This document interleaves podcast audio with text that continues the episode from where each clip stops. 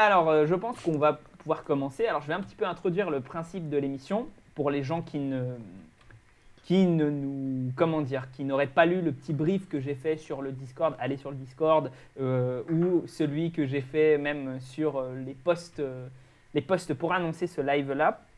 Donc, c'est très simple. On se retrouve à quatre entre passionnés du sport. Certains diront spécialistes, d'autres experts. Nous, on se contentera d'être passionnés et c'est déjà pas mal. Euh, et on va, euh, sauf, Mathias qui est évidemment un spécialiste. Et on va pour euh, ce podcast, alors ce sera sous un format podcast plus tard. Là, c'est en live, mais on va pour le coup présenter un sujet qui va être l'hypertrophie cette fois-ci, en s'appuyant à chaque fois sur les études qui nous ont marqués sur ce sujet et dont on a envie de parler. Donc on va avoir euh, chacun, euh, les uns à la suite des autres, en fait, euh, un petit speech sur l'étude en question. Alors on n'a pas de, format prédéfini, chacun fait comme il veut. Et puis derrière, eh bien, on va un petit peu discuter de ce qui nous semble pertinent dans l'étude ou pas, etc. etc. Bref, c'est un peu un format de table ronde où chacun ramène son petit exposé, on va dire, les choses de cette façon-là. Et en première partie, puisque ça ce sera la deuxième, en première partie, on a tout simplement un segment où on va parler des choses qui nous ont le plus marqué dans l'actualité, on va dire, du monde du sport, du fitness. Euh, J'entends que certains même voudraient faire leur promo. Honte à eux. Et euh, non, non, je plaisante. C'est moi euh, et j'ai pas honte. et, euh, et de toute façon, on va commencer par un petit tour d'horizon et par tous se présenter. Euh, ne serait-ce que pour les gens qui écouteront le podcast plus tard. Donc moi aussi, je me présenterai, même si vous êtes sur ma chaîne et que donc normalement, si vous êtes sur ma chaîne, vous me connaissez. Mais ça, ça permettra quand même de remettre un peu les pendules à l'heure. Et on va commencer par celui euh, qui est dans le cadre supérieur en haut à gauche et on finira par celui qui est en bas à droite. Donc ça va être toi, Marius, qui va commencer. Oui, je sais que vous n'avez pas les répartitions, donc euh, je, je- je vais le dire. C'était le suspense. ok, donc bah moi c'est Marius. Euh, donc euh, je suis là tout simplement parce que bah, je suis passionné de, de sciences du sport et de, de ses applications. Euh, donc euh, mon, mon cursus un petit peu là-dedans, donc je suis passé par euh, le diplôme bayésien et euh, ensuite donc j'ai fait quelques autres formations en ligne et, euh, et essentiellement par, euh, par la voie autodidacte avec voilà, des, des livres, des, des études, etc. Ou, ou les super formations de Mathias, ou voilà ce genre de choses. quoi. Donc Mathias, tu n'auras même pas besoin de dire qu'il fait des formations, c'est pas mal. C'est... Non, mais voilà, c'est. ah, c'est un prêté pour un rendu, quoi. hein. Ouais. Mais ok, super. Du coup, tu as fini euh, ta présentation? Ouais, c'est bon. Ok, super. euh, non, mais c'est pour être sûr, Ouais, pas de problème. pour pouvoir donner la parole à Steven. Steven, qu'est-ce que tu fais? Qu'est-ce que je fais de mon côté? Bah écoute, moi c'est un peu la même chose que Marius, du coup, passionné de musculation, sport de force, force athlétique, euh, street lifting, et en fait, euh, bah, je m'intéresse à ça depuis euh, maintenant 7 ans, et je pratique aussi depuis 7 ans. Je fais du coaching à distance, et je suis totalement autodidacte, donc euh, je me forme à travers euh, de la formation en ligne, euh, type des classrooms de Reactive Training System, les travaux de TSA, par exemple pour la partie powerlifting. Ensuite, pour ce qui est musculation, c'est plus tout ce qui va être littérature scientifique et puis livres de référence dans le domaine anglo-saxon et français. Et puis, bah voilà, je suis venu ici pour partager parce que tu m'as invité sympathiquement. Alors oui, euh, je, note, Steven ne nous rejoindra pas toutes les fois, puisque en théorie, les quatre fondateurs de ce podcast, euh, qui bien nommé Sport Rationnel, je ne sais pas s'il est bien nommé, mais en tout cas, c'est un nom qui me fait beaucoup rire, donc euh, donc c'est un petit peu pour ça aussi que je l'ai proposé. Et du coup, parce que j'aime bien les jeux de mots de papa. Et, du coup, l'autre membre fondateur est Baptiste, Baptiste Noël. Euh, mais euh, ce soir-là, il n'a pas pu nous rejoindre parce qu'il a eu une réunion de travail. Et euh, toi aussi, tu bouges, Steven. Je te vois me couvrir la face en même temps que je parle, mais c'est pas grave. Et du coup, je disais, il n'a pas pu être là. Donc, c'est Steven qui le remplace pour cette fois-ci. Il a accepté de bien vouloir nous, faire don, on va dire, grâce de sa présence, et on l'en remercie. Euh, Pour que Steven juste, reste et oublié de- Baptiste partent, votez au 36-36. c'est ça.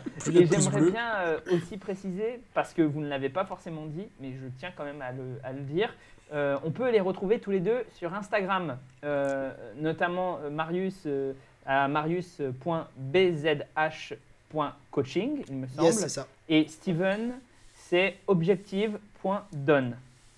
Donc, Tout à fait. euh, c'est c'est du contenu de qualité, moi je trouve en tout cas. Ce sont des, des bonhommes sérieux, sinon ils ne seraient pas là ce soir. Et en parlant de bonhommes sérieux, on va te laisser te présenter, Mathieu. Alors ce Pour une soir, fois, je je t'ai pas tiré dans les, dans, les, dans les pattes avant que. c'est ça. Non, non, euh, ce soir, ça sera pas moi le plus sérieux, c'est sûr, parce que j'ai la connerie. Euh, donc moi, je suis pas passionné, euh, j'ai horreur de mon métier, donc je suis là un peu euh, par forcing de Gaïs. Mais tant pis, je vais le faire quand même. Rentrez au chausse-pied, Euh, le gars.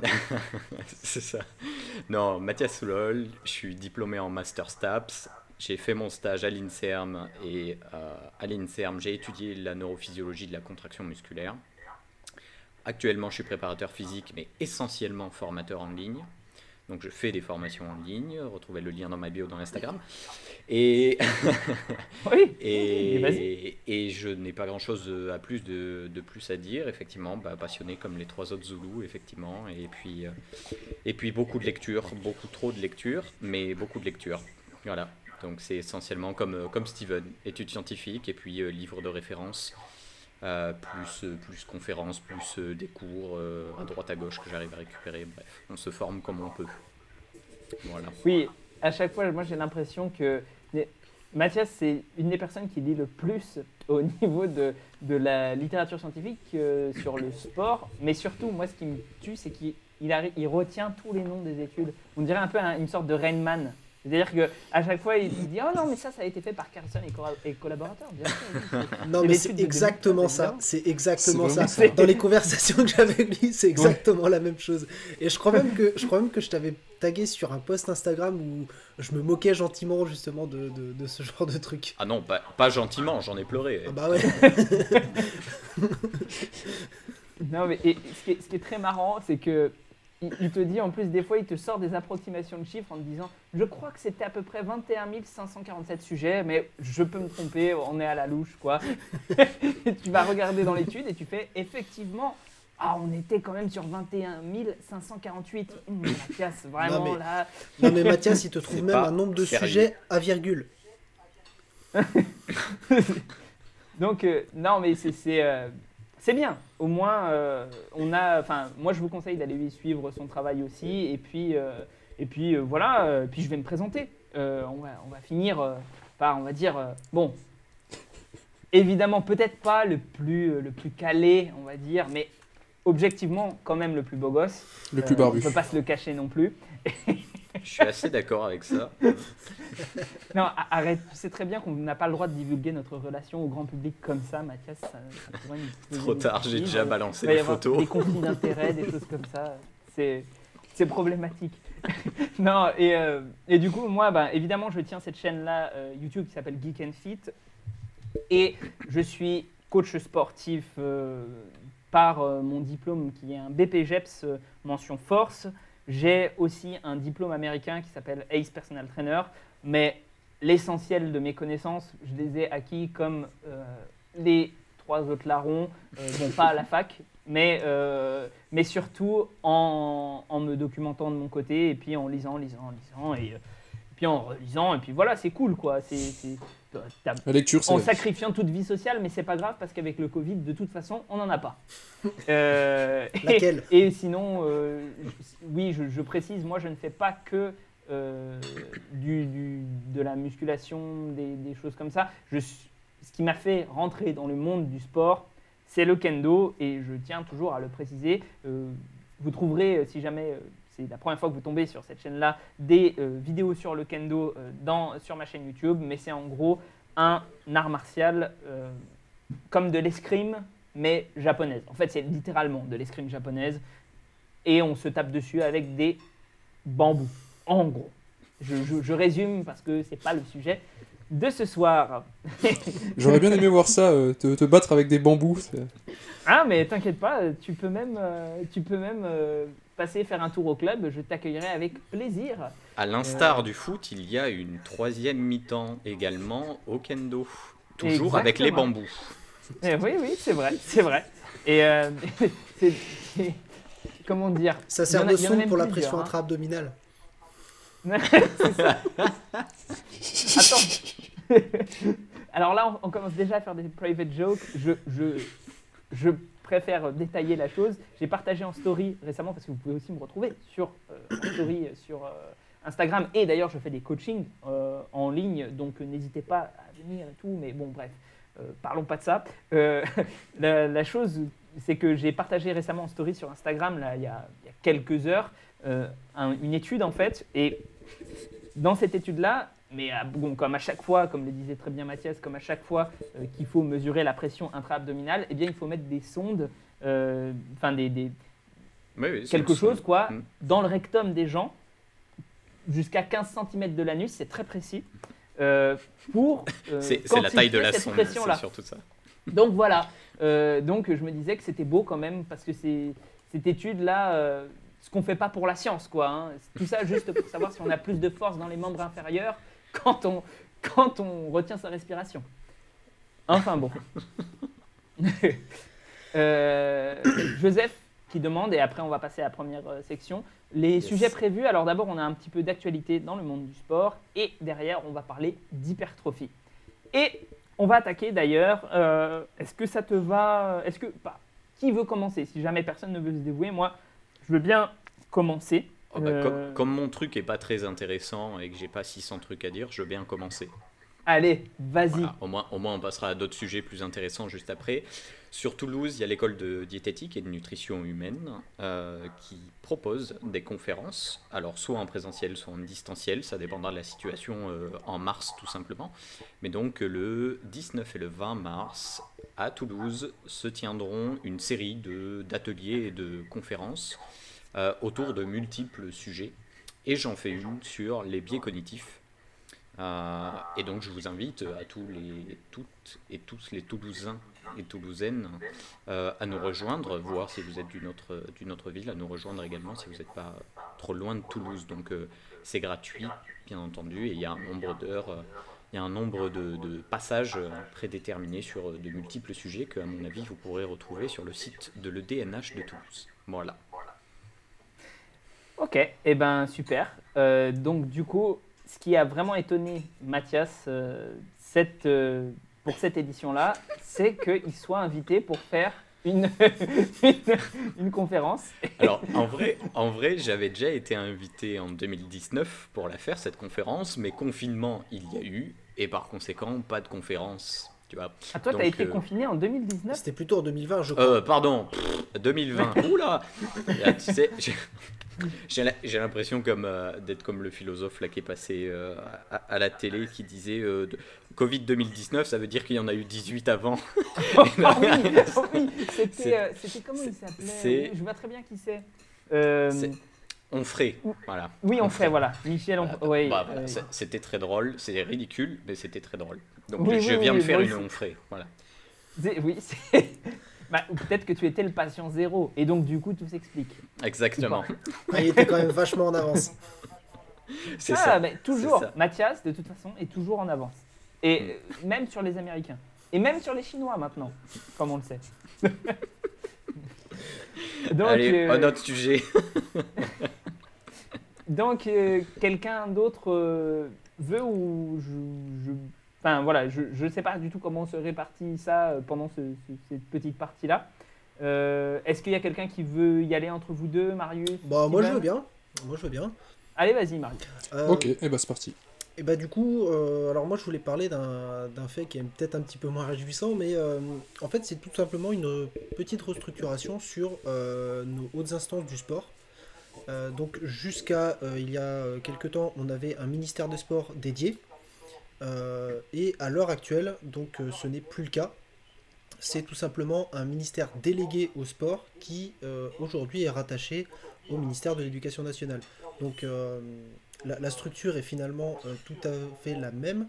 En revanche, elle dépend donc d'un autre ministère et euh, par conséquent, euh, elle n'a pas une voix qui est euh, aussi importante qu'elle aurait pu l'avoir euh, auparavant. C'est-à-dire que euh, pendant par exemple les, un conseil des ministres, euh, bah, il n'y a personne qui représente directement le monde du sport. Euh, ça ne se fait que par le biais du ministre de l'Éducation nationale et qui devra bah, donner sa parole euh, vis-à-vis de, de- du sport et de, de tout ce qui est euh, loisir euh, dans, les, dans les discussions. Oui. Et bah, par conséquent, on sera peut-être pas aussi bien représenté que ce qu'on a pu euh, l'être avant. Surtout qu'en plus, euh, bon, euh, même si c'était pas forcément la meilleure option avant, au moins c'était un- très souvent un sportif qui était à la tête du ministère des Sports. Donc, il pouvait au moins avoir une idée de comment ça se passait dans le monde du sport, même si c'est pas forcément. Mathias n'a euh, pas l'air des- convaincu. Non, mais les, les sportifs. Sans parler de sont- sportif, moi j'appelle ça un bureaucrate, mais t'a- t'appelles ça comme tu veux. ouais. Oui, mais ce que je veux dire par là, c'est que c'est que David Douillet, par exemple, tu vois, qui a été quand même ministre des Sports, Mhm. bah, il a quand même vécu la compétition sportive. Oui, Alors évidemment, il n'a peut-être pas toutes les compétences d'administrateur, mais au moins il peut comprendre les besoins. Ouais, il maîtrise le sujet. Quoi. J'ai plus de mal à penser qu'un Blanquer puisse le faire. Et euh, euh, c'est peut-être un biais, hein. peut-être que ça va très bien se passer, mais peut-être pas. Pour le, pour le moment, je vais pas faire l'avocat du diable, mais pour le moment, on n'a pas de recul, puisque ça vient Oui. de se faire. Donc Ouais. on ne sait pas comment ça va se passer. On ne sait pas non plus comment vont être attribués les budgets. Et je vais encore plus pousser l'avocat du diable, c'est que à l'initiale, la formation STAPS dont je suis issu, elle dépend du ministère de l'Éducation supérieure et de l'Innovation et de la Recherche. Ce ministère est donc maintenant chargé des sports également, donc il délègue au ministère de la Jeunesse et des Sports. Euh, c'est très bien pour les STAPS, en, en grande partie tout simplement parce que sur le plan légal, les BPJEPS ont plus de droits que les STAPS pour des compétences qui sont moindres. Donc cela signifie que en ralliant ces deux ministères, on pourrait plus ou moins mettre sur le même plan d'égalité légale, ou du moins remettre ce sujet sur le tapis, et en discuter, faire en sorte que les BP n'aient pas plus de droits alors qu'ils ont un diplôme qui, sur le plan des compétences, mais également de la durée de formation, est moindre. Puis surtout sur le plan du niveau, en fait. Parce qu'il y a des, des niveaux dans les diplômes, et le BPGEPS, c'est un niveau bac. Ouais. Euh, ton master, bon, C'est un peu plus long. à peine. Hmm. Bah, il y a un plus supérieur, 5, mais quoi. non, même- mais c'est en plus ça, concerne. C'est une semaine de le- plus, quoi. Ça concerne pas le master, ça concerne la licence parce que les Oui. prérogatives législatives du master sont identiques à celles de la licence. Donc, Que tu aies une licence ou un master, ça changera rien. La seule chose qu'on regarde chez toi, ça sera un répertoire national des compétences professionnelles et ces fiches RNCP, effectivement, quand tu as ton master, elles sont plus complètes dans le master que dans la licence. Simplement, sur le plan légal, ça revient exactement au même puisque tu as le droit de faire exactement les mêmes choses en fonction de ton diplôme et de ton supplément au diplôme. Donc dans cette mesure, il y a quand même un débat à avoir sur les droits que l'on donne aux licences TAPS ou aux BPJEPS. Et Et- par extension, les licences professionnelles euh, fitness et, euh, et euh, le DUST, par exemple, le métier de la forme. Tu vois, il y a tout Oui. il y a quand même un débat à avoir sur euh, l'ensemble des, l'ensemble des formations disponibles en France et sur ce qu'elles représentent sur le plan légal, ce qui, à mon avis, aujourd'hui, est assez mal fait et plutôt inégalitaire pour des gens qui ont un niveau d'études supérieur à d'autres. Je, je suis amplement d'accord, et en plus, c'était encore plus le. Enfin, comment dire C'était encore plus compliqué avant parce qu'il y avait jeunesse euh, et sport, il me semble, et puis après, il y a eu sport. Enfin, il y a eu. Ça a toujours été un peu l'imbroglio, mais on peut quand même, moi, je trouve. euh, c'est peut-être positif de ce point de vue-là, sur l'éducation, euh, etc. Moi, je pense en revanche, et encore une fois, on n'a pas le recul, donc tu as totalement raison de dire qu'on n'a pas le recul, mais on peut euh, se permettre quand même de se dire que s'il n'y a personne, par exemple, au Conseil des ministres, comme le soulignait Marius, j'ai j'ai quand même peine à croire qu'on qu'on- qu'on- qu'on en retire quelque chose de très positif pour le milieu dans l'ensemble dans le sport. Peut-être que c'est super pour les STAPS, mais euh, par exemple, un, un truc euh, très très euh, bateau, enfin très très voilà, comme par exemple on n'a pas de syndicat, d'organisme qui représente bien les clubs de fitness en France, euh, j'ai l'impression que euh, ben, euh, là où on devrait avoir un poids beaucoup plus conséquent, on n'est pas super bien représenté, notamment dans cette crise du Covid, etc. etc. Et euh, ben, la question de la représentativité, je pense qu'elle est quand même importante. Bon, après, je vais juste... Je sais qu'on pourrait continuer des heures là-dessus, Hmm. mais euh, c'était, euh, je dis pas du tout que j'ai raison, je dis pas du tout qu'on est, euh, que, comment dire, euh, que je pense que ça va être catastrophique ou quoi que ce soit. Je trouve juste que euh, c'est, il faut rester attentif à ces changements-là et on peut peut-être passer à, à Steven du coup euh, pour son, son segment euh, et comme ça après on peut. Ouais, je, je voulais juste rajouter un petit détail sur, euh, sur ah oui, la discussion. sûr. Bah oui, Euh, Mhm. bah, surtout un petit peu un rebond à ce qu'a dit Mathias.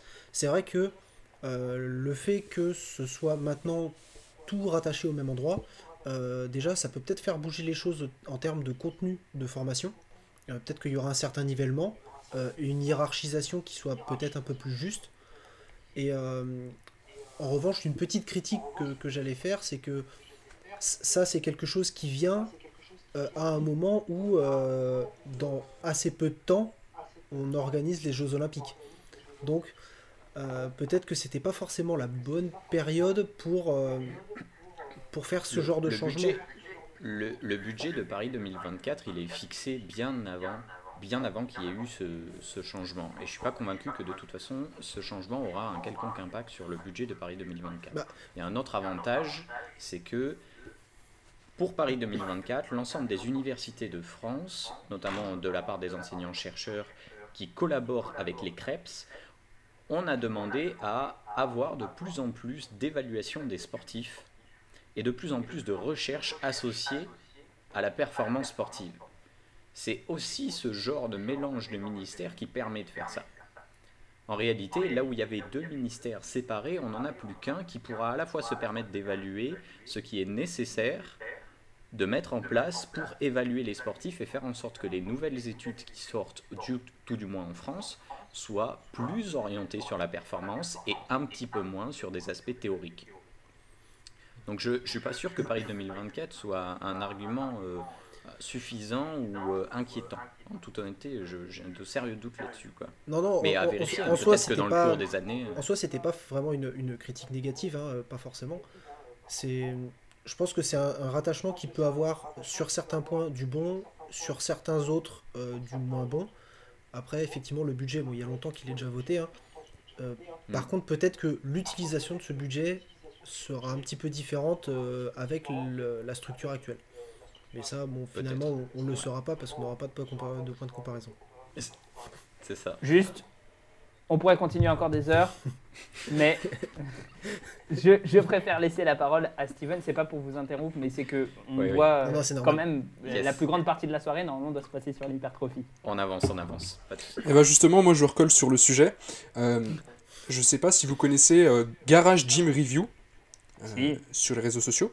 Et je trouve que c'est intér- assez intéressant de, de les mettre en avant parce que j'ai fait des belles découvertes sur euh, les personnes qui ont la possibilité de se faire un home gym. Il y a possibilité de se faire euh, des belles squats, euh, il y a possibilité de, faire euh, de, belles machines avec pas grand chose en fait, et ils partagent des astuces super intéressantes. Donc vous pouvez composer en fait voilà, des belles squats, des rowing bûcherons unilatéraux avec, avec un bastin en bois fixé à une barre. C'est vraiment une chouette découverte, donc je souhaitais la partager pour les gens qui connaissent pas. Allez, allez faire un tour et vous aurez vraiment bah, des exemples bien détaillés euh, de, de ce qui est possible de faire si vous avez euh, de quoi avoir un peu de matériel en cette période euh, de Covid. Je pense que ça peut être sympa. C'est effectivement cool. D'ailleurs, euh, tu devais m'envoyer euh, une image et euh, elle n'est jamais venue. Euh, bah, en fait, j'ai plusieurs vidéos que je dois compiler. Ok. Ouais, c'est pas grave. De toute façon, tu les, tu les euh, mettras. euh, Enfin, je les mettrai en. Le live sera dispo en replay sur Twitch. Donc, du coup, je ne les mettrai pas en description dans le- le- la vidéo YouTube. En revanche, euh, je peux écrire déjà sur le. le- bah, tu pourras faire un post sur Instagram ou les partager en story. Et comme ça, les gens seront, seront contents de le voir, déjà Ok. d'une part. Peut-être en story épinglée, ou enfin, story à la une. Comme Ouais. ça, les gens pourront le voir. Et je vais mettre euh, un, un petit texte là, euh, rapidos, pour hop, tac, Gym Reviews. Comme ça, au moins, ça indique le nom de la chaîne. Je le mets à ce niveau-là. Si jamais vous voulez aller voir, euh, mettre cette chaîne dans vos favoris ou quoi que ce soit, euh, je le laisse pendant le temps de ton intervention. Allez le, allez le faire parce qu'effectivement, c'est une très bonne chaîne. Et du coup, Et bah du coup c'était ça principalement que je souhaitais partager parce que bah dans un objectif, objectif pardon d'hypertrophie, euh, si t'as de quoi euh, faire les cuisses avec un bel squat, euh, tu seras bien content. effectivement, et je pense que tout ce qui est, euh, tout ce qui est on va dire, DIY, tout ce qu'on fait chez soi, c'est, ça a été sous-estimé pendant un long moment. Euh, quand on, les gens étaient en mode ouais mais je peux aller à la salle de musculation, qu'est-ce que je vais m'embêter à avoir un home gym chez moi, enfin euh, un home gym tout court en fait parce qu'un home gym chez moi c'est un pléonasme. Un peu. Mais euh, le, le fait est que maintenant, il y a des gars comme, comme Mathias euh, qui disent Ah, j'aurais bien aimé avoir un home gym en fait. Ah bah carrément, ouais. carrément. Je suis un gros, je suis un gros feignant, donc me déplacer à la salle, c'est déjà compliqué, tu vois. donc si je peux tout avoir chez moi, c'est cool. tu vois. Non, mais, mais en plus, je dis ça, mais pour de vrai, c'est. Franchement, intéressez-vous aux, aux choses DIY. Il y a beaucoup de produits, je pense notamment en ce moment à Instagram, qui balance des tonnes de pubs pour des produits hors de prix, mais des, des poulies, quoi, des, Ouais. des trucs basiques, des, des- des produits vraiment qui sont hors de prix pour ce que tu peux avoir à Leroy Merlin, quoi. C'est Tu ce vas que à j'ai. Leroy ouais. Merlin, tu tu t'achètes euh, la même chose. euh, Bah voilà, c'est peut-être légèrement moins joli. Mais on s'en fout. Tu peux soulever du poids. Ouais, mais c'est clair que les magasins de bricolage, euh, ça peut être vraiment une, euh, une caverne d'Alibaba. On peut vraiment trouver plein, plein de choses d'intéressantes.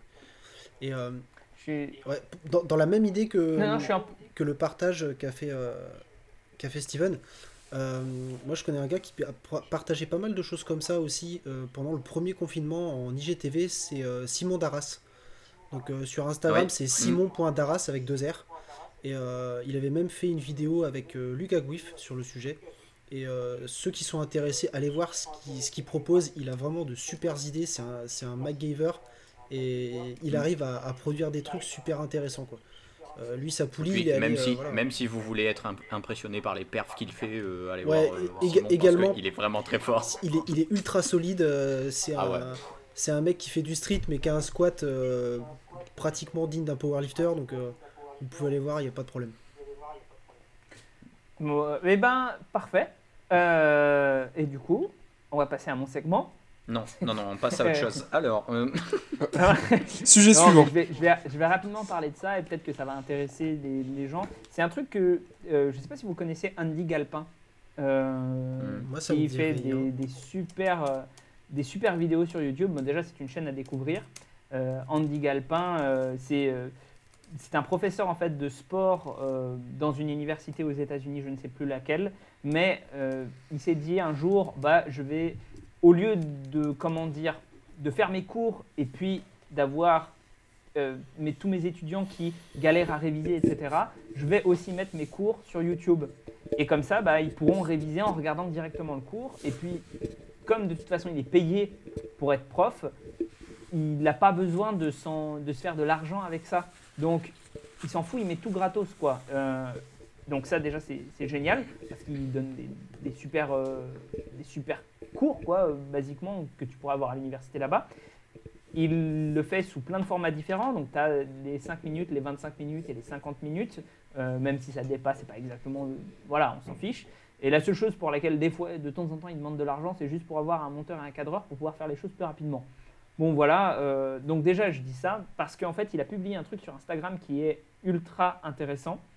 Euh, et sur euh, ce, truc-là en particulier, c'est The Gut Muscle Axis. C'est une étude qui est sortie en mai 2020, donc c'est quand même relativement récent. Enfin, c'est pas une étude, c'est une revue systématique de la littérature. Donc oui, ça fait partie des études. Mais Mathias, je crois, fait des- des- des formations pour apprendre à lire ce genre de choses-là. Et, euh, et euh, ça peut être sympa d'aller euh, d'aller les faire. je vais en faire une.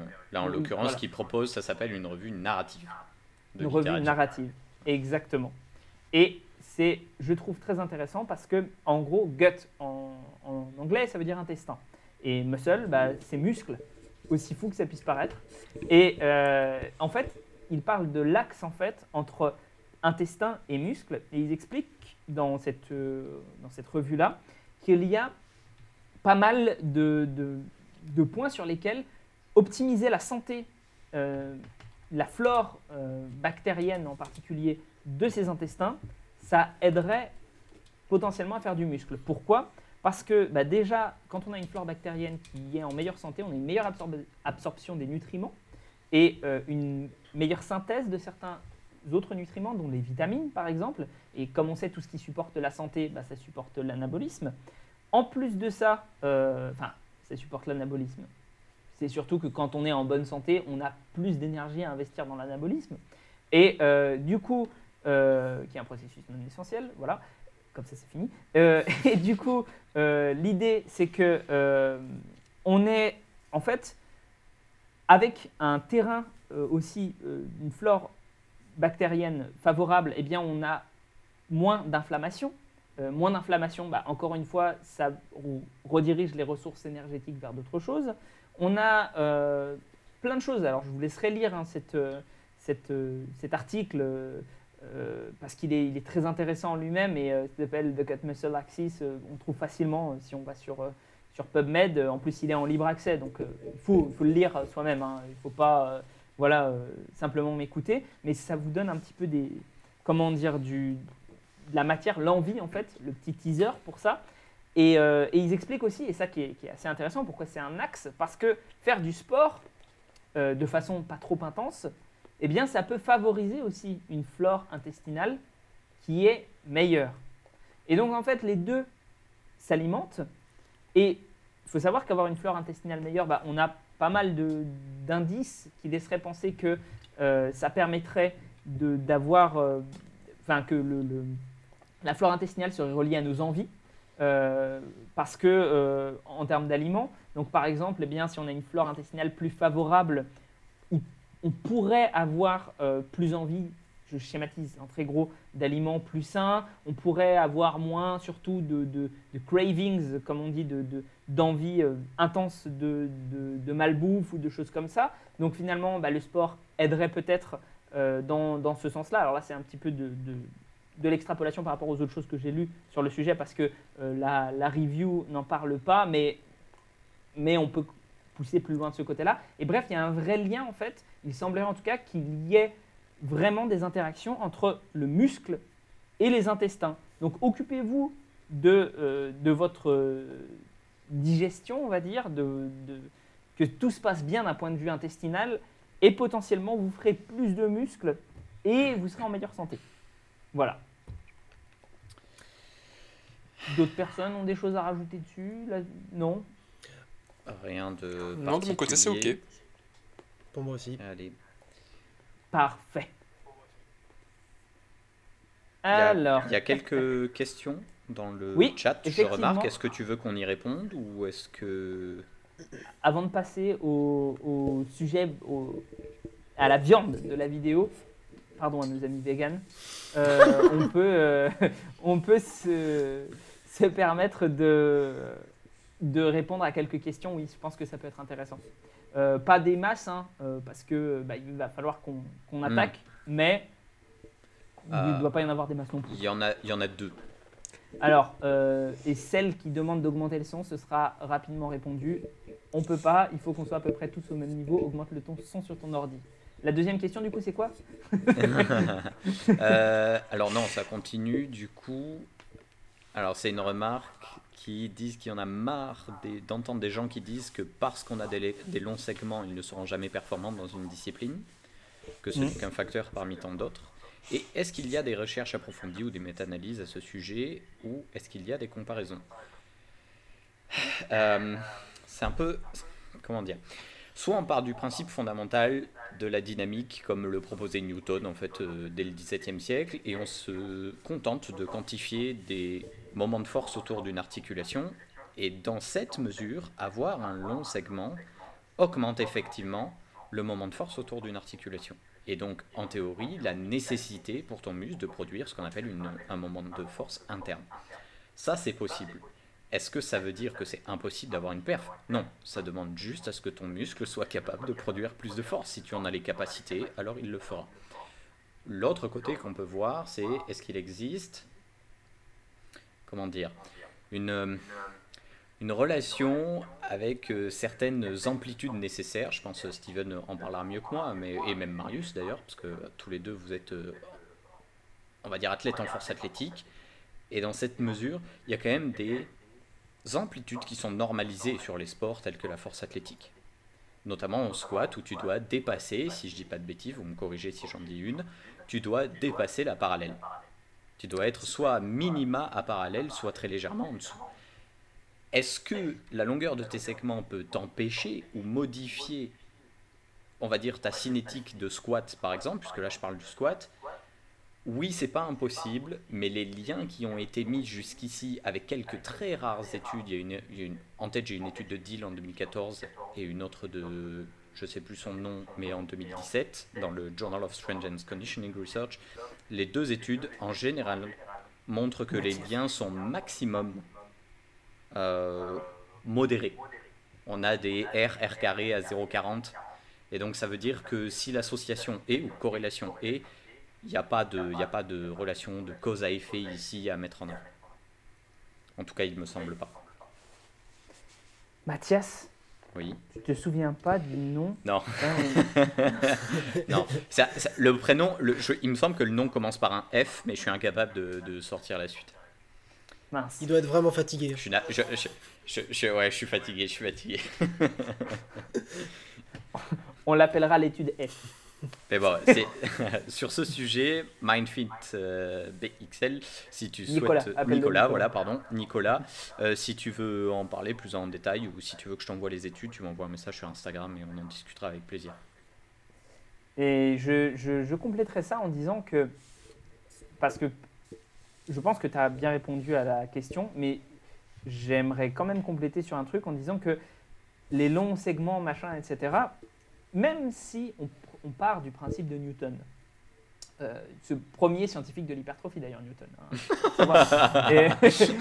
Euh, et, du coup, même si on part de ce principe-là, ça ne veut pas dire qu'ils ne peuvent pas être compensés par d'autres facteurs. Hmm. Euh, ça ne veut pas dire en fait que dans un mouvement sportif, si on a tel segment qui est long, ben on ne peut pas avoir, comment dire, je ne sais pas, des nerfs qui sont capables d'envoyer plus de décharge, euh, de, euh, des, des, muscles qui peuvent être plus gros, d'autres leviers qui peuvent être euh, avantageux. C'est tellement multifactoriel en fait l'affaire de la performance sportive que en réalité, moi je suis sûr que la morphologie a un impact sur les performances. J'en suis, c'est évident que la morphologie a un impact sur les performances.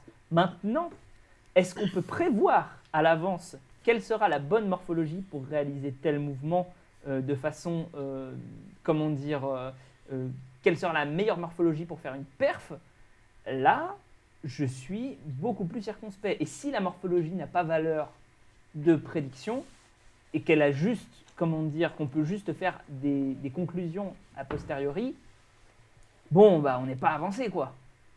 C'est surtout ça. Le, mais ce serait dire que la morphologie n'a aucune influence ce serait, bizarre. Dire en revanche qu'on n'est pas capable de faire des prédictions en se fondant sur la morphologie, il me semble que c'est le plus intéressant et c'est ce qu'on recherche en fait. C'est la question dans la question. Ouais, mais je, suis complètement d'accord avec ce que vous deux vous venez de, dire. De toute façon, ça se complète. Et euh, au final, c'est vrai que dans les compétitions, euh, peu, importe le sport, en, en, très haut niveau, on finit toujours par retrouver à peu près les mêmes profils. Euh, si on regarde euh, par exemple les nageurs, euh, voilà, ils, ont des, des, morphologies assez, assez reconnaissables. si on part sur, sur d'autres sports, donc bah, par exemple le powerlifting, c'est déjà peut-être un petit peu plus un petit peu plus hétérogène. Disparate. Oui, d'autant que ça dépend des catégories. Voilà, en plus parce qu'il y, a une question de catégorie de poids. Mais ou par exemple dans le basket ou autre, enfin, en fait, il y, y, a un truc simple, c'est pas parce que on fait du basket qu'on devient grand. C'est parce qu'on est grand, peut-être qu'on est qu'on a intérêt à essayer de faire du basket. Ah ouais, on t'a menti, je crois. Ah putain. Mais euh, Bah ouais, mais ça, c'est ce qu'on te dit, c'est ce qu'on t'a dit, Marius. Mais moi, j'ai fait un peu de basket et je fais quand même 3 cm de plus que toi. ouais, c'est vrai. mais, on est, mais on est toujours tous les deux plus petits que Léo Messi. C'est- Arrête avec. Non, mais en fait, ce que, ce que, ce que je voulais dire vis-à-vis de la, de la question sur les, sur les longs segments, etc., euh, comme tu le disais, en fait, Gaïs, c'est un argument, mais c'est pas euh, ça qui va tout déterminer. Euh, déjà, on peut parler tout simplement de la volonté de la personne de réussir ce qu'elle entreprend. Quelqu'un qui, a une- qui a des super prédispositions, bah, souvent, en fait, il va pas avoir besoin, alors excusez l'expression, de se sortir les doigts pour réussir. Et par Oui. Euh, arrive, dès qu'il aura un petit plateau, ça abandonne. Et finalement, euh, celui qui se sera sorti les doigts toute sa vie pour réussir euh, ce qu'il entreprend, que ce soit dans un domaine sportif ou autre, bah, peut-être qu'il aura beaucoup moins tendance à abandonner et qu'il ira beaucoup plus loin. Et ensuite, C'est pour ça que si tu veux un grand sportif, il faut lui faire une vie de merde. faut le torturer de temps en temps. Voilà. Non, mais Mais vous croyez que c'est pourquoi que les Chinois ils pètent tout en haltérophilie Ah, Hein peut-être parce qu'ils sont un milliard Ils ont- 3 et ils- qu'ils ont un, un potentiel de sélection un petit peu plus grand. Un pool de malades, ouais. Non, mais c'est ça. mais, la- la- mais Puis un, petit peu de dopage génétique aussi en passant. Ouais, Oui, ouais, voilà. c'est du petit détail ça. Non, mais voilà, la, la-. La, la morphologie, c'est sûr que euh, ça peut aider à la base, mais ça ne fait pas tout. Euh, si on a des longs segments, comme tu le disais, euh, bah, peut-être qu'on a potentiellement plus de masse musculaire sur ce segment. Et par conséquent, bah, plus de potentiel de force. Peut-être que les insertions musculaires aussi auront une, une incidence. Et, et aussi pour, bah, pour prendre des mouvements peut-être un petit peu plus normalisés. Euh, donc, par exemple, Mathias, tu parlais du squat en power. Euh, selon la morphologie de la personne, bah, peut-être qu'un choix technique pourrait être différent. Euh, je pense par exemple aux barres hautes ou barres basses. Et bah, finalement, ça peut être un choix qui est déterminé par la morphologie de la personne. Pas que, ça peut être aussi un choix d'aisance. Mais c'est, on, voit souvent des, gens qui, sont, qui ont des segments assez longs passer sur du squat barre basse. et on voit plutôt des gens qui ont euh, des segments assez courts passer sur du, bar haute. Mais c'est pas. Euh, Et ça fait un très bon teaser pour une de mes prochaines vidéos que j'espère avec, avec une, une, euh, une doctorante qui est en train de réaliser un, un projet sur du machine learning pour euh, déterminer la variation de squat la plus appropriée vis-à-vis de tes segments musculaires, euh, enfin des segments osseux, pardon. Et, euh, C'est et, Charlotte. euh, C'est ce que j'allais Charlotte, dire, ouais. je la suis aussi, ouais. Je vois, je vois un Charlotte, petit peu ce qu'elle exactement. propose. Et comme elle est de Lyon, eh ben, ça peut être cool. Sympa. Mais je, je pensais que vous, vous la connaissiez, hein, ça y a pas de souci, mais c'est pour expliquer au reste des gens. et, euh, et du coup, euh, eh ben, juste, on prend la deuxième question et puis après on, on, Elle- elle on n'y est plus. enchaîne. Elle n'y est plus la deuxième question. Elle a été Mais si. supprimée. Mais si, sur le long terme, les pistolets de massage sont mauvais pour la prise de force et de muscle. Ou alors Ah mais moi, moi je vois message retiré aussi. Tu vois Ouais. si YouTube me trompe. euh, Ouais, bon. Non, mais moi, c'est vrai que moi, j'ai le chat, euh, j'ai le chat de Restream. Donc, si les messages sont supprimés, je, je les ai quand même. C'est-à-dire que je suis Big Brother. Ouais, mais en fait, toi, t'es un mec ça privilégié, quoi. Donc Big Brother, répète la question s'il te plaît. C'est euh, sur le long terme, les pistolets de massage sont mauvais pour la prise de force et de muscle, ou alors c'est minime. Ça dépend où est-ce que tu te le mets. Très beau, très beau. Ça dépend de- uniquement de ça. Sinon non. Basiquement ouais, c'est une question à laquelle, enfin, je pense que la question elle est, elle est vite répondue. Euh, c'est un, c'est non.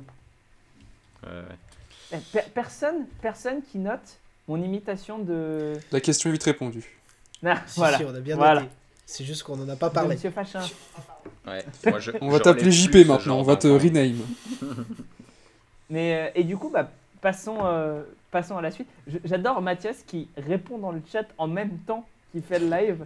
Non, comme mais si c'est pour- pas répondre à l'oral. Non, c'est pour éviter de couper la conversation. C'est quand même dommage. C'est- intéressant ce que vous dites. Alors, euh, au, lieu de couper la conversation, je préfère Non, répondre mais dans le je, chat. je- je comprends parfaitement, mais tu sais, j'ai l'impression d'avoir un, en ubiquité. Tu vois le bonhomme, et tu- il a déjà répondu, et en même temps, il t'écoute. C'est. Voilà, c'est. C'est un petit peu notre Jésus à nous. T'imagines pour un, un mec rationnel être comparé à Jésus, ça fait mal quand même. Ça, ça me- bah, perso, ça me fâche plus que ça me- que ça m'honore, mais enfin. Voilà, c'est ça. C'est un petit peu comme notre Jésus, tu n'as peut-être jamais existé.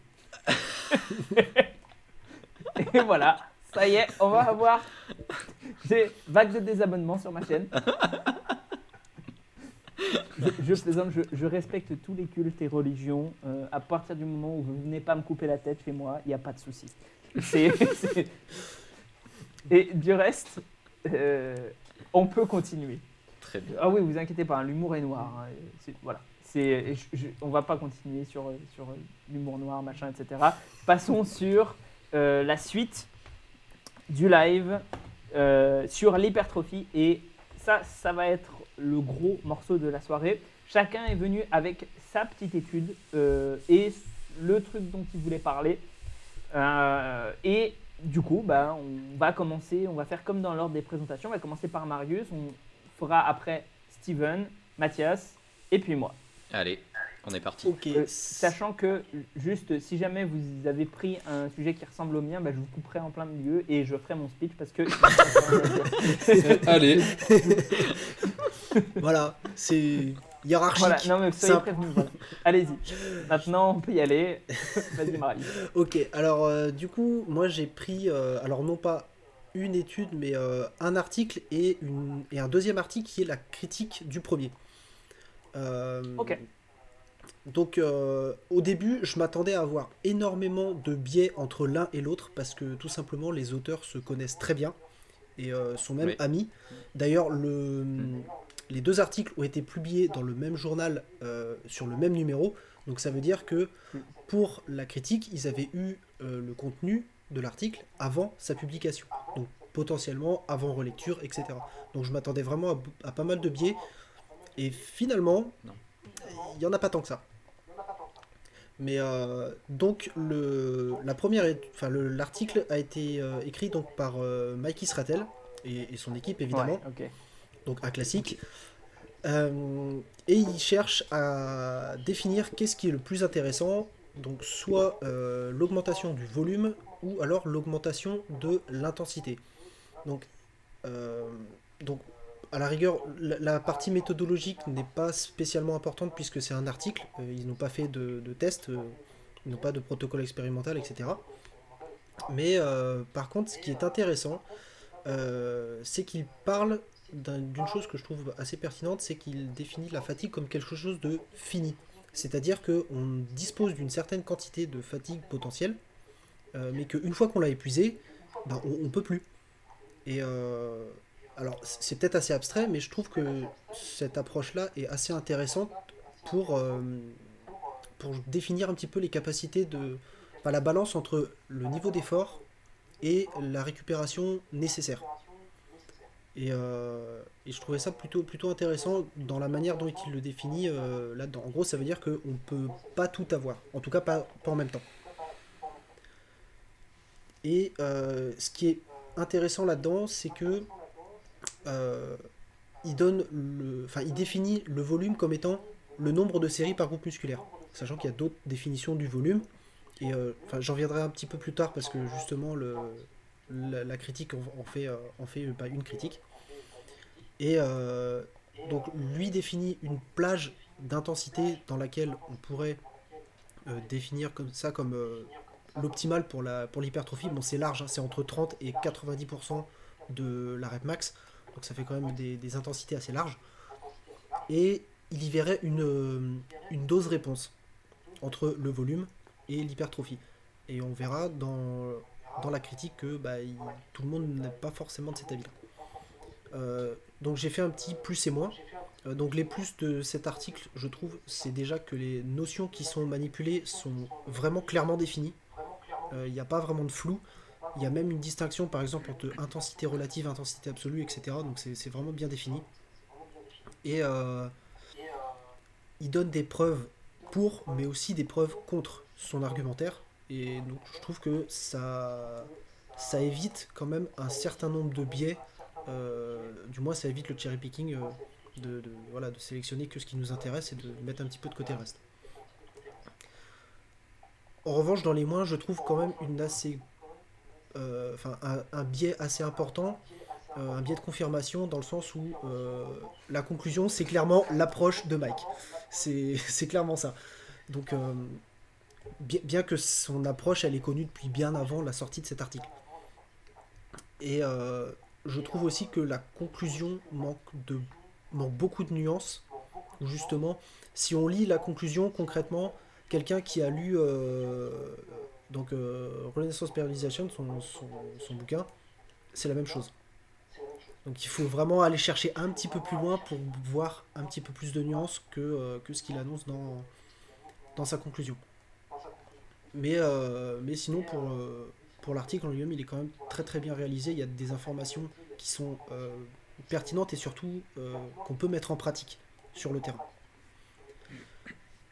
Et du coup, dans la critique de cet article, donc ça, ça a été fait par une équipe qui a été dirigée par Brian Minor, que je ne connaissais pas, mais surtout le deuxième auteur, c'est Eric Helms. Et donc c'est là que je m'attendais à avoir potentiellement un petit peu de biais, puisque lui et Israël se connaissent plus que bien. Et au final, euh, pas vraiment. Il est même euh, très critique vis-à-vis de, du discours d'Israël. Et euh, donc, lui, déjà définit beaucoup mieux, je trouve, la surcharge progressive. Et bah, finalement, c'est quelque chose qui est peut-être. alors, ouais, pas, vital, mais. Non, du moins dans l'hypertrophie, ça, l'est. Et il ils définissent euh, ça comme euh, pas, enfin, pas forcément sur le fait de modifier son programme de, séance en séance, mais dans l'observation des performances de séance en séance. Donc plus, euh, plus une façon d'évaluer qu'une façon de, de, se, projeter bien avant d'avoir fait sa programmation. Et je trouve que c'est plutôt intéressant parce qu'on a tendance à faire des prog euh, un petit peu à rallonge, à se dire bah, telle semaine je vais faire ci, telle semaine je vais faire ci, etc. Mais en fait, on n'en sait rien à l'avance. Et je trouve que ce qu'il explique dans, sa critique est intéressant là-dessus. Il parle également de ce qu'il appelle, un, seuil de surcharge. Et euh, en gros, ce serait pour, eux déterminé plutôt par les adaptations antérieures donc de la pratique antérieure long terme plutôt que par euh, ce qu'on a fait la semaine d'avant. Donc pour ceux qui maîtrisent un petit peu l'approche d'Isratel, il a tendance à cycler son entraînement et à faire des augmentations de volume de semaine en semaine.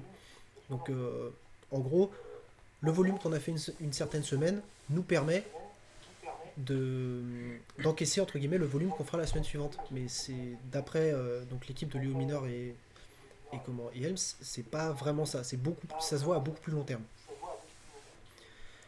Euh, Marius, est-ce que je peux t'interrompre pour te poser une question sur euh, l'approche de Mike Sartel? Ouais.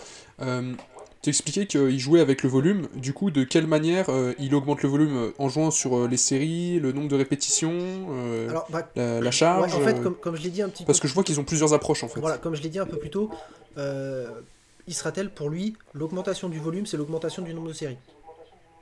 Ouais, on est d'accord, ok.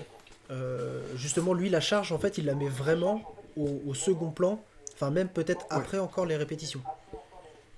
Euh, J'ai oublié de préciser quelque chose dans, son, dans l'introduction de son article. Il précise que euh, chaque série est poussée au même niveau d'effort. ou du moins, il part de ce principe-là, puisque c'est quelque chose de théorique. Et, et, donc, pour revenir à la critique de, de, de Helms, euh, il verrait en fait plutôt quelque chose comme.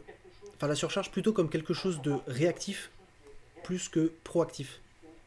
Ça, revient un petit peu à ce que je disais tout à l'heure. En gros, c'est plus en réaction aux performances euh, visualisées, euh, donc la, séance avant, enfin, du moins la, fois d'avant qu'on a, on a réalisé l'exercice.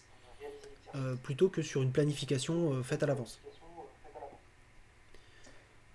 Ça rejoint le- l'approche de d'un gars que t'aimes bien, Steven. Ouais. Il s'appelle Mike Tushir. Eh oui. Ouais. RTS. Exactement. Ouais. Et bah ça tombe à pic parce que justement. euh, je- Est-ce que tu as fini, Marius Non, j'ai juste une un, un petit, un petit truc pour terminer. Euh, Eh bien, vas-y. en fait, euh, Mike Israel, il, il part du principe que pour améliorer son hypertrophie, il faut arriver jusqu'au volume maximum dont on peut récupérer.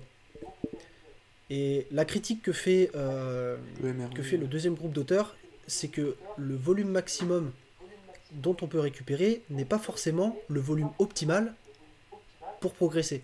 Pour progresser. Voilà. Et, et je trouve la critique euh, sur ce point-là vachement intéressante parce que au final, on peut se permettre d'en faire moins et donc forcément bah, de mieux récupérer euh, tout en ayant les mêmes résultats, voire mieux. Et euh, après, d'un point de vue pratique, bah, soit ça peut nous faire passer moins de temps à la salle pour les mêmes résultats, donc on peut faire autre chose à côté, soit si on récupère mieux, bah, peut-être que potentiellement euh, on pourra avoir une courbe de progression un petit peu plus rapide, puisqu'on récupère mieux. Donc ce, ce qui peut être joué Ouais, voilà, soit par la fréquence, soit par euh, enfin, d'au- d'autres facteurs. euh. Vas-y, Gaïs. Non, je disais, ces deux, ces deux études-là sont souvent citées comme des classiques maintenant, alors qu'elles ne sont pas sorties il y a si longtemps que ça. Non, elles sont assez récentes. Mais c'est ouais, c'est deux, deux études, articles, hein, pas vraiment études. Euh, elles, s- en fait, je, je trouve ça bien que tu l'aies amené parce que c'est effectivement, c'est là qu'on voit, moi je trouve, après moi c'est juste mon avis, hein, à quel point on peut être biaisé pour sa méthode, même si on est un type brillant. Euh, Mike Israel, c'est un gars qui a été professeur, je crois, en Pennsylvanie. Euh, je, ne, suis- je ne suis plus sûr, mais euh, en gros, dans une euh, université pendant longtemps, professeur de sport. euh, euh, quand je dis professeur de sport dans une université, c'est pas il, faisait faire- il faisait était pas prof de euh, PS, quoi. Du, du sport des gens, hein, il était prof de physio, hein, sportif. Et, euh, et c'était un type euh, vraiment brillant, etc. Mais il a vraiment ce biais-là de dire que les séries, les hard sets, comme ils les appellent, les séries difficiles, euh, c'est ce qui définit ton hypertrophie et uniquement l'augmentation du nombre de hard sets par semaine. Euh, il a tout son, tout son truc, euh, tout son principe du euh, muscle euh, euh, MRV, euh, muscle, euh, je sais pas Non, c'est Maximal Recovery Maximal, Volume, recovery, voilà, Ouais. Volume. voilà, c'est ça. Maximal recovery. Muscle recovery. Et c'est très intéressant de voir ça parce que, en fait, pour moi, Helm, c'est. Après, c'est peut-être un biais aussi de ma part, mais pour moi, Helm, c'est beaucoup plus dans le vrai à ce niveau-là.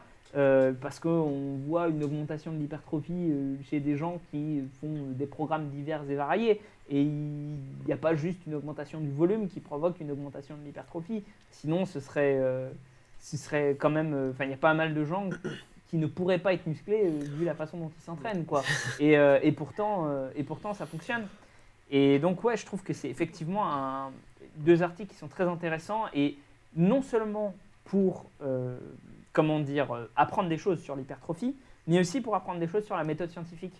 Et c'est presque un bon tutoriel, quoi, pour, euh, pour voir qu'en fait, ben, on peut avoir deux personnes qui font des, des travaux super et pourtant, et pourtant avoir ce- ces espèces d'échanges corsés, musclés entre guillemets, si j'osais la, la petite, la petite vanne, mais, euh, mais cordiaux. Et c'est ça en fait. Il me semble que c'est quelqu'un qui, euh, qui, qui disait ça, que la science c'était un, un- c'est de l'agression polie ou quelque chose comme ça quoi. C'est c'est du conflit poli, voilà. C'est, euh, et c'est vrai. Et je trouve ça très intéressant pour le coup. Après, euh, je sais pas ce que vous en avez, Bah, à en dire. vous, Bah, mais- moi, si vous voulez, je peux, je peux vous lire juste une, une phrase de, que j'ai relevée là, de, la, de la critique. Et euh, je trouve qu'elle résume pas mal ce que tu viens de dire, euh, Gaïs. Euh, Du coup, là, là, je la cite. La relation entre le volume et l'hypertrophie est probablement fortement influencée par d'autres variables d'entraînement telles que la charge, la proximité à l'échec, la fréquence, la sélection des exercices, l'exécution technique et les périodes de repos. De plus, l'hypertrophie individuelle est influencée par des facteurs tels que l'âge biologique et à l'entraînement, les adaptations antérieures à l'entraînement, le sexe et les différences génétiques. Donc finalement, ça revient un petit peu à ce qu'on a répondu à la question sur les segments tout à l'heure aussi. Mais euh, ce que j'aime bien dans cette phrase-là, c'est qu'au final, ça montre que c'est bien plus complexe que simplement le nombre de séries difficiles. Qu'il faut aller beaucoup plus loin. Et euh, ce que tu disais juste avant, que les certains de leur façon de s'entraîner euh, ne, ne, jamais de, masse musculaire, euh, bah finalement, est-ce que les, les, powerlifters ou les haltérophiles, ils ont intérêt à prendre beaucoup de masse? Bah non, parce qu'ils seraient dans des catégories plus petites. En revanche, bah, ça vient quand même. Parce qu'ils n'y peuvent rien, c'est comme ça. Quand, on soulève des barres à 200, 250 kg, bah, à un moment donné, on prend de la masse. Et ça, c'est inévitable. Euh, par contre, j'aimerais rebondir sur ce que tu viens d'expliquer par rapport à la masse. Euh, est-ce que tu peux euh, quantifier la mesure de masse musculaire? Parce que moi, je pense que justement, si un, powerlifter prend, de la masse musculaire, justement, il va de ce fait avoir un potentiel à long terme d'être plus fort. quoi. Ah, mais moi, je suis totalement d'accord avec ça. c'est surtout que d'un point de vue juste compétition, euh, si on pouvait progresser sans prendre de masse musculaire, et donc de poids sur la balance, ça mhm. serait intéressant en théorie. Après, dans la pratique, c'est pas du tout comme ça. Mais euh, effectivement, ouais, la, masse musculaire, c'est ça a un potentiel de force euh, énorme. Enfin, j'ai fait un article justement sur le, développement de la force et qui reprend un petit peu toute la partie masse musculaire. Et il y a, y a, eu quelques mhm. études qui montrent clairement une, une relation directe entre la, masse musculaire et, euh, et la, les performances euh, obtenues en, force. C'est pas le seul facteur, mais euh, comment? Et pourtant, il y a une équipe de chercheurs de Dunkel et Lonek qui travaillent sur le sujet également et qui ne sont pas d'accord avec ça. En fait, ce qui montre, c'est que quand tu fais progresser un individu, la force est liée ou à une relation plus ou moins étroite, ça dépend à quel pourcentage, qui on regarde, qu'importe, avec la force maximale. Mais ce qu'on devrait s'attendre, c'est que dans le cadre d'une sarcopénie, à la suite d'un désentraînement par exemple, ou avec l'âge, cette relation diminue également de manière linéaire. Or, ça n'est pas le cas. Elle est complètement antilinéaire. Et ça fait partie des résultats qui discutent quand même très sérieusement le lien qu'il peut y avoir entre force et hypertrophie. Même s'il se retrouve souvent dans les études, et pour le coup j'ai fait un article pour la MSC il n'y a pas longtemps là-dessus, donc euh, effectivement je t'accompagne assez sur le sujet, mais il n'empêche qu'on ne peut pas fermer les yeux sur ce type de résultat que chez les personnes âgées, dans des situations de sarcopénie ou à la suite d'un désentraînement et de quelques semaines de désentraînement, le lien force-hypertrophie n'est plus présent. Donc ça pose quand même des questions de contexte. Oui, alors après, on peut aussi euh, très certainement, enfin il faudrait voir, euh, moi je n'ai pas vu ce dont tu parles Mathias, mais on pourrait trouver d'autres explications. Euh, on pourrait se dire que oui, effectivement, d'un point de vue nerveux, peut-être qu'en fait, on, les fibres musculaires qui nous restent suite au désentraînement, bah, on les utilise juste plus. Est-ce qu'on peut vraiment monter, comment dire, est-ce que les, fibres qu'on a perdues lors de la sarcopénie, on les utilisait vraiment à 100% de leur capacité avant? Ou est-ce que... Euh, même, tu sais, même un sportif de haut niveau, les utilise pas à 100%. Je sais pas bien comment sûr, tu le définis. Bien sûr, bien sûr, bien sûr. je dis pas ça. Ce que je veux dire par là, c'est que... Euh, ce que je veux plutôt dire, c'est que peut-être que c'est une hypothèse. Voilà, je, n'ai pas lu encore une hmm. fois ce qu'ils ont dit, etc.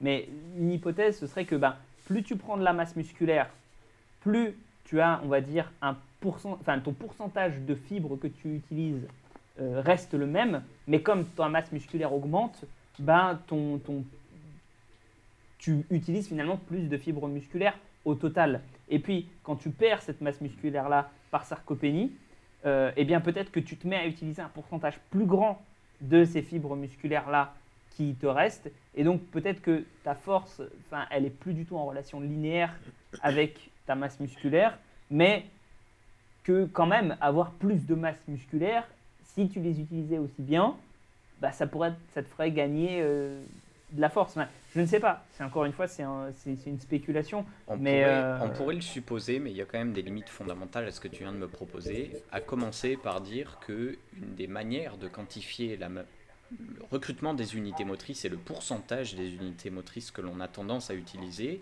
on peut l'utiliser par neurostimulation percutanée.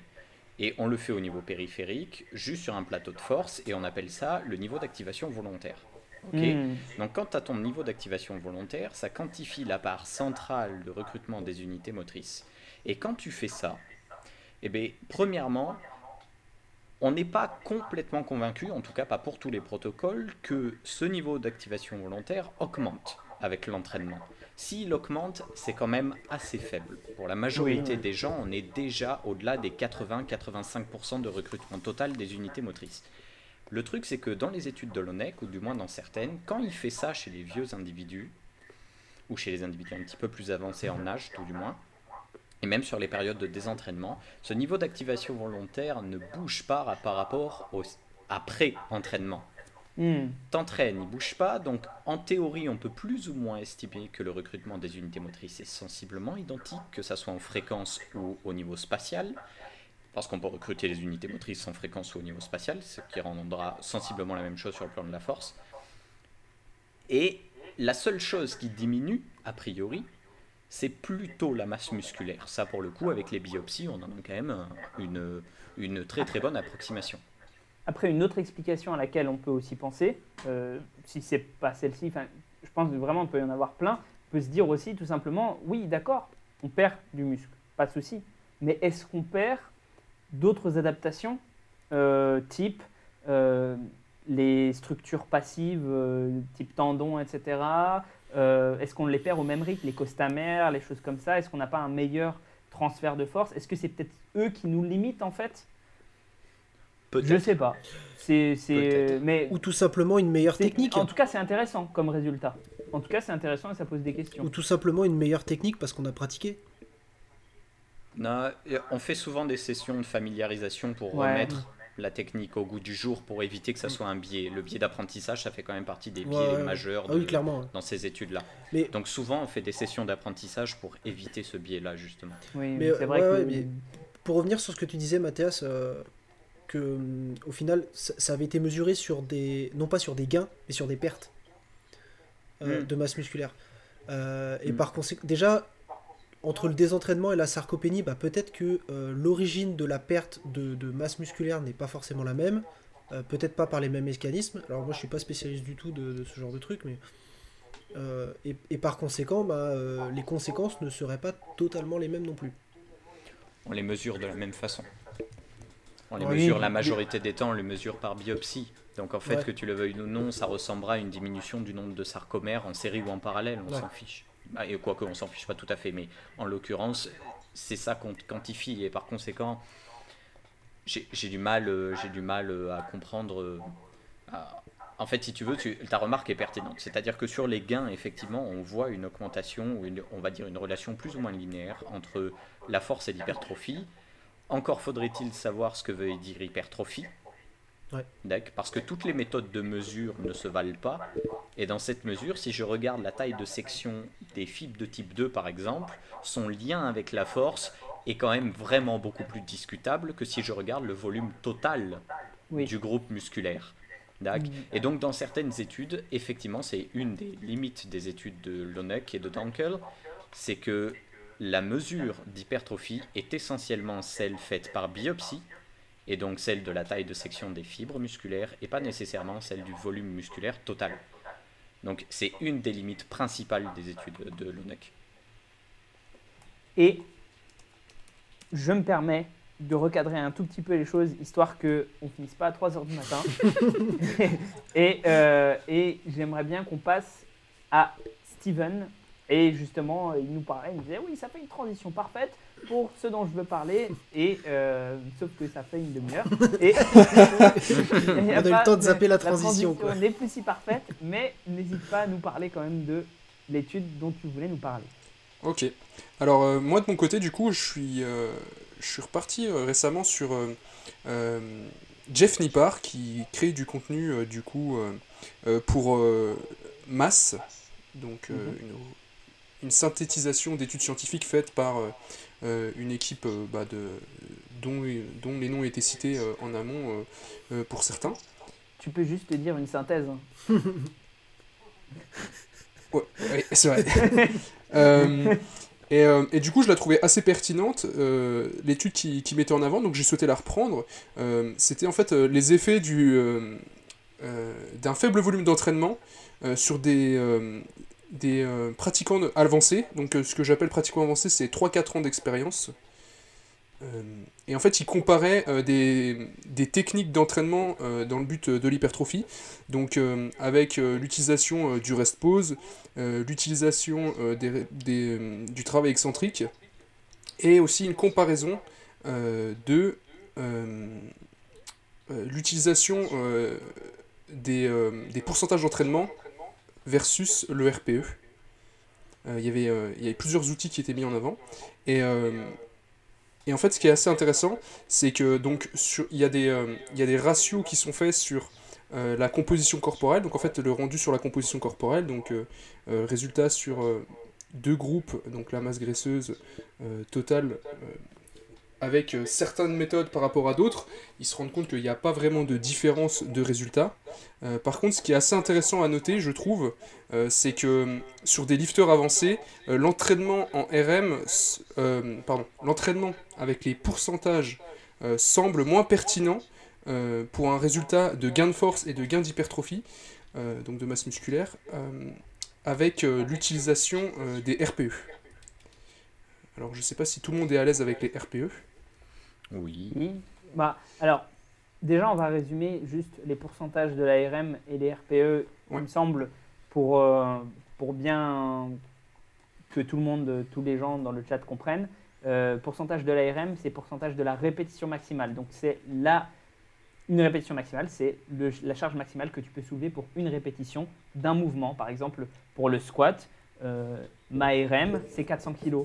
Et euh, du coup, on fait en, en, en pourcentage. Non, j'aurais bien aimé. Hier, je suis allé euh, interviewer, enfin faire une, séance, et etc. avec un gars dont la RM euh, au squat doit être à facile 310, 320. euh, C'était impressionnant, mais il n'a pas mon gabarit. Et les RPE, ça veut dire Rate of Perceived Exertion. Et c'est en gros une échelle qui va de 1 à 10 et qui quantifie la sensation qu'on a à la fin d'une série. Donc, on l'utilise, on utilise principalement euh, l'échelle fondée sur les répétitions en réserve. Donc, 8 de RPE, euh, c'est deux répétitions avant l'échec musculaire. 9, c'est une répétition avant l'échec musculaire. Euh, 4 de euh, RPE, c'est 6 répétitions avant l'échec musculaire. C'est ce qu'on utilise de façon générale. Voilà, c'est euh, juste histoire de résumer les choses. Je te laisse euh, continuer, Steven. Ok. Et bah du coup, euh, bah, comme tu viens de le mentionner et de l'expliquer, ce qui se remarque aussi, ce qui est assez intéressant, c'est que je, je trouvais que ça faisait bien le parallèle avec ce qui était expliqué avant par, par Marius, c'est qu'il y a des choses qu'on... comment dire Sur des pratiquants assez avancés, si on utilise par exemple une, charge donnée suite à un pourcentage, bah ce qui se passe derrière, c'est que c'est pas le meilleur moyen pour euh, un pratiquant avancé euh, de se dire bon bah ok aujourd'hui je vais avoir euh, telle réponse donc comment dire en tonnage. Si je me prédéfinis par exemple je sais pas j'ai voilà j'ai un RM à, à 100 kg je fais ma série à 70 à 70 kg à so- donc à 70% et euh, versus euh, si je me dis ok aujourd'hui je me mets RPE 8 bah peut-être que euh, à l'instant T au lieu de se fixer de se brider sur 70 on pourrait faire plus avec 75 ou euh, 77,5 je sais pas et euh, bah, c'est ça qui était intéressant euh, euh, à mettre en avant, je trouve. Euh, donc c'est des choses qui sont assez connues, euh, mais euh, c'est des rappels qui sont importants et intéressants, je semble, euh, à mentionner. Au niveau de, ouais, du, du, du RPE, du coup, en fait, ce qui était, euh, si j'ai bien compris, c'est que finalement, l'autorégulation, parce qu'on l'appelle comme Exactement. ça, c'est plus intéressant que la prédiction par avance. Exactement. Et je trouve que c'était euh, aussi, euh, bah, ça faisait un lien, euh, enfin ça fait pas un lien, mais c'est pour ça que je trouvais que ça fait une belle transition avec ce qu'expliquait Marius, c'est que Oui. le fait d'augmenter le, tu vois, les, les séries, enfin ouais c'est ça, le, le nombre de séries euh, par séance par séance, en fait, euh, ce principe d'autorégulation aussi, il est biaisé si tu augmentes à chaque fois linéairement ton volume. Peut-être que, bah, je sais pas, dans ton bloc d'entraînement, à la semaine 4, tu vas avoir un coup de mou et tu vas pas pouvoir faire cette augmentation. Donc ça veut dire que tout ton, toute ta linéarité pardon, tombe à l'eau. Et c'est parfait. je pense, honnêtement, je pense je, je sais pas, moi j'ai pas grand chose à dire de plus parce que je trouve que ça se tient très bien ce que tu as dit et je pense que c'est effectivement quelque chose de très important euh, pour tous les gens qui nous regardent. J'ai fait une vidéo d'ailleurs sur l'autorégulation, mais euh, c'est bien de le rappeler euh, que l'autorégulation c'est à mon avis une bonne méthode pour, enfin en tout cas c'est une méthode qui semble porter ses fruits pour la progression sur le long terme et qui semble être euh, intéressante. Voilà. J'ai essayé un petit peu de, de, comment dire, de faire une, globalisation de ce que tu as dit. c'est, euh, bah, tu l'as très bien fait. Euh, moi, j'aurais juste un petit point à, à, énoncer là-dessus. donc, pourquoi en fait on n'utiliserait pas les deux? Qu'est-ce qui nous empêche d'utiliser les deux? C'est-à-dire de euh, de prédire une charge, donc via le pourcentage de REM, parce que finalement, si tu tournes au RPE, euh, sur quoi tu te bases pour définir ta charge? À la rigueur, ton échauffement, mais euh, tu es bien obligé de partir de quelque chose. Alors que. bah, en fait. Vas-y. Non, vas-y, je te laisse continuer parce que je pensais que tu avais terminé. Alors qu'au final, si tu prends, si tu te bases sur un pourcentage de RM, mais que tu ajoutes à ça alors, une échelle d'effort, que ce soit RPE, RIR, à la rigueur, on, utilise celle qui nous, qui nous, convient, et que tu autorégules euh, sur le nombre de répétitions que tu vas faire. Au final, tu sais quelle charge tu vas utiliser, donc t'as pas. Enfin, c'est un petit peu de la, de la, décharge décisionnelle en fait, ce truc-là. Donc, euh, Est-ce que je peux. Est-ce que je peux résumer si, pour euh, savoir si j'ai bien compris ce que tu as expliqué? Euh, Ce que j'en ai compris, c'est que euh, ce que tu expliques, c'est combiner donc la méthode en gros des pourcentages et des RPE pour éliminer, éliminer en fait la prise de, enfin limiter la prise de décision, on va dire, en te disant bon bah ok, je vais partir sur une, une, répétition à 100 kg par exemple, et mon objectif c'est d'être à peu près RPE 8, donc en fait tu vas tourner autour de cette charge euh, dans un premier temps, euh, en utilisant les pourcentages pour, euh, par la suite, prendre une décision combinée avec les RPE, c'est ça?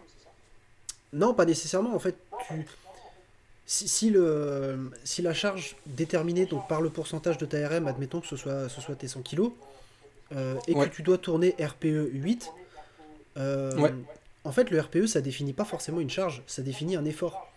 Donc, uh-huh. Tu peux garder tes 100 kg, c'est juste que tu vas moduler le nombre de répétitions que tu feras sur ta série. Plus tu vas pousser loin ta série, euh, plus ton RPE va augmenter avec une charge donnée. Uh-huh. Après, euh, on, peut faire un parallèle entre les RIR et le RPE. Euh, souvent, il y en a qui disent voilà, que RIR2, par exemple, ça équivaut à RPE 8. Alors, ça, oui, pour quelque chose aux environs du 10 RM. Si on part sur un 3 RM, je suis pas sûr que le RPE 8 ce soit un RIR2. Quoi. Je suis d'accord avec toi. Donc euh, c'est pour ça qu'il y, a des nuances à apporter euh, sur euh, bah, déjà sur la définition de l'échelle d'effort qu'on va utiliser et pourquoi. Ouais. Et, et rien ne l'empêche en fait de l'associer à d'autres choses. En fait, l'idée c'est de nous garder, de nous garder une variable qui nous permet d'autoréguler les, les choses. Et c'est un petit peu ce que propose Menno Henselman, où au final, il va définir une échelle d'effort qui va, elle, être définie à l'avance, un pourcentage de, la rep max qui va être défini à l'avance et avec éventuellement euh, la surcharge progressive qui a été appliquée. Et au final, le nombre de répétitions, ça, ça va servir d'autorégulation. De toute façon, on sera passera jamais du simple au double en termes de rep, en termes de, rep range. On va pas passer de, 8 reps à 15 reps euh, ou inversement. C'est relativement rare, ça va toujours tourner sur, euh, allez, on va dire 10% d'écart. Donc à, mon sens, le, la combinaison de ces choses-là peut peut-être nous faciliter la vie et amener finalement bah, des résultats qui sont euh, potentiellement plus intéressants parce que euh, on va se retrouver avec des outils qui, nous permettront déjà de mesurer notre progression et de pas partir à l'aventure en fait. c'est un petit peu mal résumé, mais Ah non, justement, je trouve que c'est euh, très bien résumé et ça permet de comprendre facilement la combinaison des outils, quoi. Et c'est, je, je vais euh, pas vous interrompre là-dessus, mais euh, comment dire, je pense qu'on est arrivé à une belle conclusion. Donc, je pense que ça peut être temps pour Mathias de prendre la parole et de nous, nous éblouir de sa spontanéité et de son, sa magnifique, euh, sa- comment dire, sa volubilité Ça y est, il s'éblouit. et, et de sa lampe de chevet. Elle sera beaucoup plus pertinente que moi pour éblouir. Euh, euh, donc merci pour tous les deux pour la conversation. Effectivement, c'était très intéressant et très pertinent. Euh, Mm. À mon sens, et comme euh, mon sens est absolu, c'est pertinent. Voilà. Affaire classée. Et toi Non, allez, trêve de plaisanterie. Le sujet que je souhaitais aborder, je le fais rapidement, on va pas euh, s'éterniser dessus, c'était celui de la remise en question, ou en tout cas d'une discussion méthodologique autour des tempos dans le cadre de l'hypertrophie et de la force. Il y a beaucoup de prétentions autour des tempos. Euh, certains prétendent qu'il faut absolument freiner euh, les phases excentriques, d'autres absolument les phases concentriques, d'autres les deux, d'autres encore qui nous disent que non, le but c'est d'aller à vitesse maximale ou à intention de vitesse maximale, et dans ce cas-là, les gestes doivent être euh, les plus rapides possibles dans la mesure du possible et du contrôle bien sûr de, la charge. Et on a quand même un petit peu de littérature sur le sujet. C'est pas exceptionnel, mais on en a un peu. Et une des premières méta-analyses dont on dispose, c'est celle de Brachenfeld en 2015. Et ce qu'il nous proposait, c'était d'inclure, assez peu en réalité d'études, parce qu'il y en a 8, ça fait 200 et des brouettes participants. Et un, une des limites fondamentales de la méta-analyse, c'est que c'est que ce ne sont que des individus non entraînés. Donc déjà, on va devoir rester malheureusement sur ce sujet, en tout cas euh, compte tenu de la littérature euh, scientifique sur ce point, que dans le cadre, dans le contexte des individus non entraînés et extrapoler sur les individus entraînés, c'est peut-être euh, un petit peu trop théorique ou spéculatif de notre part et pas trop, pas trop appuyé par les données à l'heure actuelle. Ce que fait Schoenfeld dans sa méta-analyse, c'est de comparer du lourd, du léger et de, des temps de, de répétition euh, assez, euh, on va dire, assez hétérogènes. Soit on se situe entre 0,5 secondes et 4 secondes, ce qui va appeler rapide, soit on se situe entre 4 et 8 secondes, ce qui va appeler des charges relativement modérées, en tout cas des, des, des tempos modérés, ou alors on est sur vraiment du truc très lent qui dure plus de 8 secondes, et je me demande quel masochiste peut faire ce genre de choses. T'as pas bossé en salle. T'as pas, bossé en salle. T'inquiète pas, les super lents, tu les vois. Les- Ah ouais, les super lents, putain. Ils- bossent au ralenti, tu sais. T'as l'impression, tu vois, dans Zootopie. Je sais Oui, pas si. voilà. avec Flash. Flash. voilà. Là, je, Voilà. vois, je vois très bien. Euh, regardez Zootopie d'ailleurs, c'est très bien. Euh, Très bien. Ouais, c'est le genre de personnes qui ont un- un- un- une durée de série aussi longue que la durée de repos. ouais, c'est ça, En- exactement. En, fait, c'est c'est du hit lent. C'est pas mal ça. C'est ça. Bref, globalement, les résultats, ça nous dit quoi? Ça nous dit qu'on s'en bat les couilles de la vitesse. On s'en bat les couilles du tempo. Globalement, c'est ce que ça veut dire. Il n'y a aucune différence dans les conditions. Je répète, on est quand même sur très peu d'individus inclus, très peu d'études inclus, mais également euh, des individus non entraînés avec une assez grande disparité de résultats en réalité, parce que on va pas rentrer dans les stats, mais il y a des intervalles de confiance euh, assez importants. L'idée, c'est que dans le cadre de la force, on avait une autre méta-analyse de 2017 de Davies, et elle, elle incluait 15 études, avec des individus entraînés comme des individus non entraînés, et se conclut sensiblement la même chose. Si on compare des ratios excentriques-concentriques, donc c'est-à-dire de temps de répétition concentrique et excentrique, une seconde, une seconde, ou alors supérieur à une seconde, une seconde, il n'y a pas de différence entre les conditions tout confondues. Il y a un effet de l'intensité, c'est qu'on est sur des intensités relativement modérées, c'est-à-dire entre 60 et 80% de l'ARN. Où là, il semblerait que les individus qui font des répétitions, des tempos rapides, donc du 1-1, ont plus de gains, ou très légèrement plus de gains. Et il y a une étude de Diniz collaborateurs en 2020 qui est sorti chez des femmes non entraînées. Il y en a 44. Et sur une période de 10 semaines, ce que mettent en avant par mesure d'ultrason, euh, d'IRM, pardon, c'est que la réalité, c'est que si on commence à moduler les tempos, donc soit faire 5 secondes de concentrique, 1 seconde d'excentrique, 3 secondes de concentrique, 3 secondes d'excentrique, 1 seconde de concentrique, 5 secondes d'excentrique, il y a hypertrophie sensiblement identique dans tous les groupes, néanmoins pas au même endroit du muscle.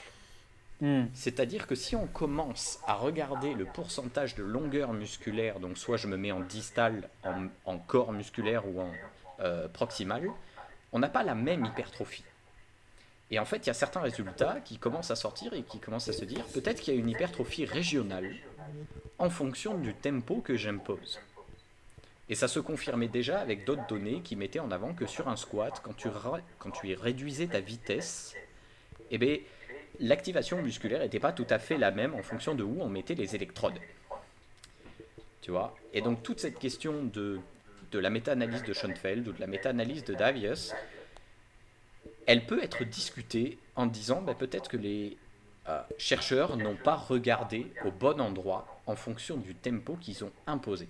Et donc une nouvelle théorie qui pourrait éventuellement se faire mettre sous l'égide de, du tempo, c'est de dire qu'on n'aura pas les mêmes adaptations en fonction de la vitesse que l'on met, euh, sur, euh, sur son mouvement, quoi, sur ses répétitions.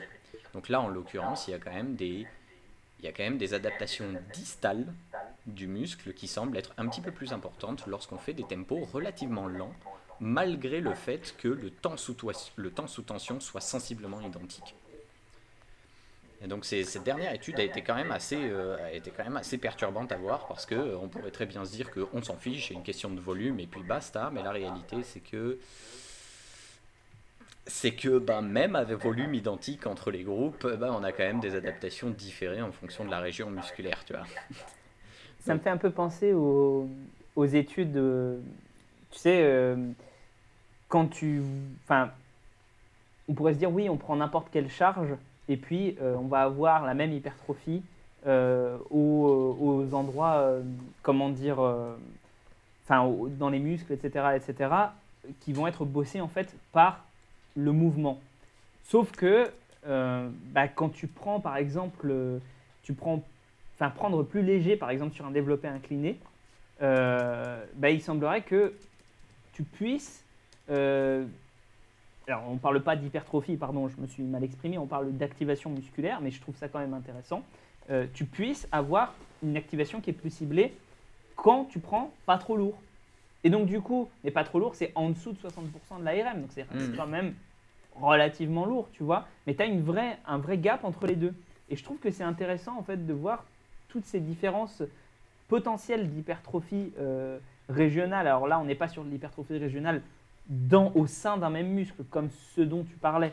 Mais c'est, euh, je trouve quand même intéressant à voir. Et puis, c'est pour ça, à chaque fois, on parle souvent des gens qui disent oui, mais euh, on sait déjà tout sur le muscle, on sait déjà ce qu'il faut faire, qu'est-ce qu'on va apprendre, machin. Et c'est tellement vaste tout ce qu'on peut étudier et on, prend des claques tellement tous les jours que je trouve c'est très c'est vraiment comment dire très prétentieux de dire ça c'est euh, et en l'occurrence, t'imagines les tempos Tous ceux qui se sont foutus de la gueule des tempos pendant des années.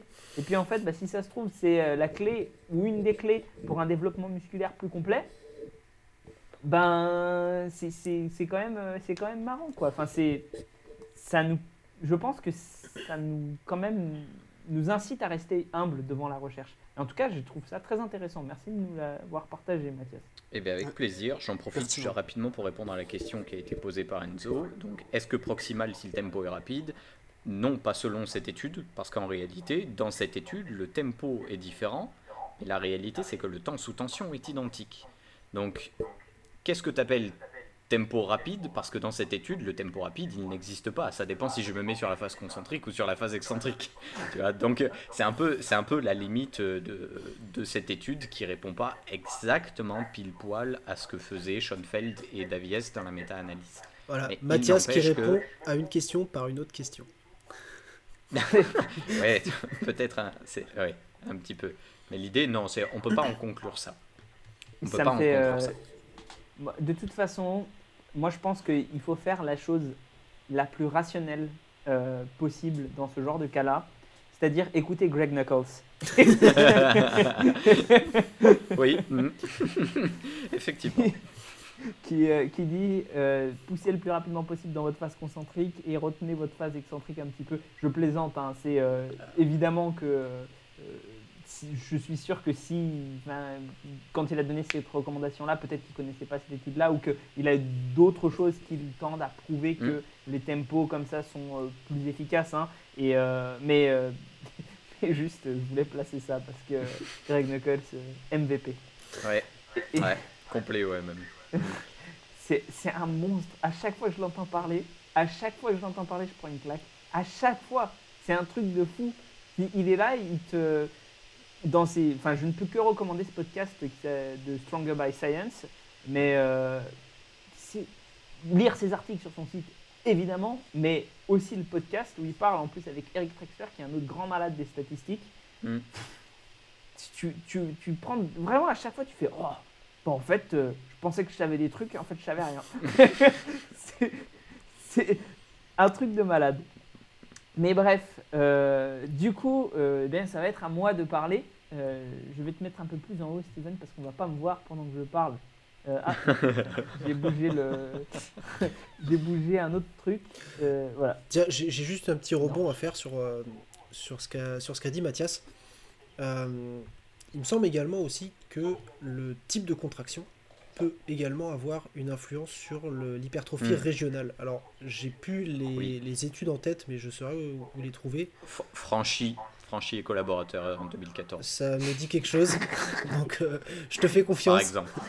Ou, euh, alors Ah ouais. visiblement, une, euh, la contraction concentrique euh, apportait plutôt une, une hypertrophie en parallèle et plutôt euh, sur la partie médiale du, du muscle.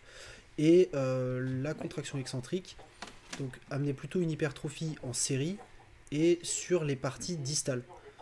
Donc au Oui. final, euh, ça, alors Mm. en, en- en termes de, de musculation, euh, on va dire récréative, est-ce que ça aurait une certaine importance? Honnêtement, je ne pense pas. Au même titre que les tempos d'ailleurs. Euh, en revanche, dans des cas de euh, préparation à certaines compétitions, que ce soit en body ou même dans d'autres types de sports, euh, ou même d'un point de vue prophylaxique, peut-être que ça peut avoir un certain intérêt. Je ne. Je. Comment dire? Je sais pas, même. Enfin, tu dis en musculation récréative. C'est large, hein. euh, Il y a des gens qui aiment bien tout optimiser. Mais euh, après, c'est juste du cipotage. Mais je laisserai Mathias, je pense, se répondre parce qu'il s'est beaucoup intéressé à ça en sa qualité d'expert euh, international de, de, la contraction excentrique. Mais oui, plus haut même. Je sais que c'est Mathias Soudal qui est la référence mondiale à l'heure actuelle en contraction excentrique, euh, Au moins, au voire moins. universelle. Euh, C'est-à-dire que s'il y a des contacts extraterrestres un jour qui se font, je suis à peu près sûr que ce sera pour que Mathias Soulel leur parle de contraction. Non, mais ap- après la conférence dit- à l'EDNH, en fait, il en fait une sur Mars. Après, il t'a pas dit, mais. Mais j'ai déjà discuté avec Spock, c'est vraiment un abruti ce mec-là. Mais bon, C'est- Dis pas ça, je l'aime bien Spock. En plus, je me suis mis à Star Trek récemment. non, mais en, Mais- en excentrique, il est mauvais. Je suis navré. Alors- Ah oui, en excentrique, alors. Non, comment se passe voilà, la biomécanique on- sans gravité? Mais, euh, il, est, il est quand même. euh, Enfin voilà, il a ses lacunes, comme tout le monde. Et surtout, qui peut rivaliser avec Mathias Soulel Voilà, c'est Voilà, la vraie question qu'on Ça doit être ça. Donc, continue. J'aime bien l'embêter avec ça parce que, euh, aux blagues à part, hein, voilà, que les gens du chat le sachent, Mathias déteste se, proclamer spécialiste de la contraction excentrique, malgré le fait qu'il soit en train de participer à une publication sur la contraction excentrique, qu'il ait étudié la contraction excentrique de façon euh, euh, euh, extensive et que, même spécialiste, spécialiste, ça n'est pas forcément expert, mais spécialiste, on peut quand même se dire que bon, au bout d'un moment, quand on a, quand on a un petit peu bossé la contraction excentrique, on, et au niveau de, de contribuer, même si c'est pas, euh, il va dire ah mais non mais moi je suis même pas l'auteur principal, je le connais, je l'ai vu, C'est le cas. déjà toutes ces justifications. Je pense qu'on peut se dire quand même euh, qu'on n'est pas trop mauvais en, euh, on, on peut se dire spécialiste, voilà. Et euh, maintenant, je vais après avoir bâché dans un sens positif Mathias, je vais, euh, je vais parler de ce dont je voulais parler moi ce soir. Alors, tu parlais de Mass tout à l'heure, qui est un super journal en fait Mhm. euh, de revues, d'articles scientifiques faits par des, euh, des super scientifiques, etc. euh, Steven. Et aujourd'hui, enfin, les choses dont j'ai parlé de vous, choisi de vous parler, les études dont j'ai choisi de vous parler, je les ai découvertes via euh, la- l'édition la plus récente de Mass. Et on peut presque dire que je suis complètement euh, un repompeur de, euh, ce qui, de, l'article qui est sorti par, par Zourdos. Oui, mais au moins je le dis. et, et surtout, en fait, je trouvais que l'axe était tellement intéressant et vous me croirez, vous me croirez pas, mais c'était une réflexion que je me faisais depuis un moment sur l'hypertrophie. Et donc, je suis très content qu'il m'ait fourni les études pour appuyer mon propos. Donc, euh, c'est euh, très intéressant. En gros, il montre, euh, il analyse une étude qui est sortie récemment et qui, je trouve, bien faite, euh, qui montre que entre deux groupes de personnes, enfin de, de sujets testés, à qui on a fait faire pour seule différence des séries à euh, l'échec musculaire et d'autres séries pas à l'échec musculaire. Donc je vais bien préciser, c'était sur du leg extension et de la presse à cuisse et on a mesuré les quadriceps. Donc ça n'était pas euh, des, programmes tels qu'on a l'habitude de le voir euh, en musculation. Enfin, plus complexe avec plein d'autres exercices. Non, là c'était vraiment que là-dessus. Et, et en plus de ça, on a adapté le volume euh, par rapport euh, aux recommandations euh, qui étaient sorties dans une autre étude plus, plus ancienne. On a adapté en fait on- au, sujet, c'est-à-dire que les sujets qui ont fait l'étude, eh bien, on leur a fait faire 20% des séries en plus de ce qu'ils faisaient habituellement dans leur programme d'entraînement. Donc comme ça, on a pu avoir euh, quelque chose qui était relativement euh, équivalent pour tous les sujets. C'est-à-dire qu'on ne faisait pas faire un nombre de séries prédéterminées, mais on se fondait bien sur ce qu'ils avaient fait avant dans leur entraînement. Et ça, je trouve que c'est une des grandes forces de l'étude. Et du coup, bah, qu'est-ce qu'on a remarqué? On a remarqué qu'il y avait... euh, C'était similaire entre les deux conditions. C'est-à-dire qu'on avait une hypertrophie qui, si jamais on allait à l'échec musculaire ou qu'on s'arrêtait proche de l'échec musculaire, ben, euh, c'était pareil en termes d'hypertrophie. Simplement, Zourdos note dans son article, et j'avoue que c'est un peu confus à ce niveau-là parce qu'il ne dit pas la même chose sur deux fois enfin sur deux, deux paragraphes qui sont un peu éloignés, et du coup, tu comprends pas bien. Il te dit qu'il y a eu euh, un, euh, un ratio de progression qui était plus important dans le groupe qui faisait, qui faisait pas l'échec musculaire. Donc en fait, ils ont gagné le même de muscle au total, ils ont gagné la même hypertrophie au total, mais ils n'ont pas, euh, ils ne l'ont pas gagné au même rythme. Et puis à un autre moment, il dit que même dans cette différence non significative, il y avait quand même un avantage pour euh, les gens qui n'allaient pas à l'échec musculaire. Bref, il- lui, ce qu'il en retire, c'est qu'on voit un potentiel avantage pour les gens qui ne vont pas à l'échec musculaire. Et c'est un avantage qui pourrait se justifier d'un point de vue rationnel parce que euh, on commence à remarquer de plus en plus, enfin en tout cas c'est ce qui se dégage de la recherche, qu'on a une euh, que plus on est proche de l'échec musculaire et surtout si on va à l'échec musculaire, plus la fatigue s'accumule de façon disproportionnée avec la, euh, la non-proximité de l'échec musculaire, avec garder quelques répétitions en réserve. Et donc peut-être que garder quelques répétitions en réserve, eh bien, ce serait un avantage. Mais un avantage, comme on le voit dans cette étude, qui n'est pas forcément énorme.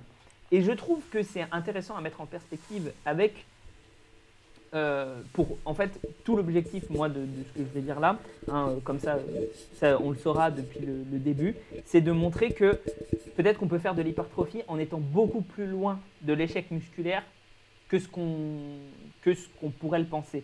Parce que je le mets en perspective avec un deuxième, article qui, pour le coup, avait été fait euh, par Zourdos euh, et collègues. Voilà, enfin, En tout cas, il faisait partie de l'équipe de, recherche. Il me semble que c'était le chercheur principal. Sorti en 2014.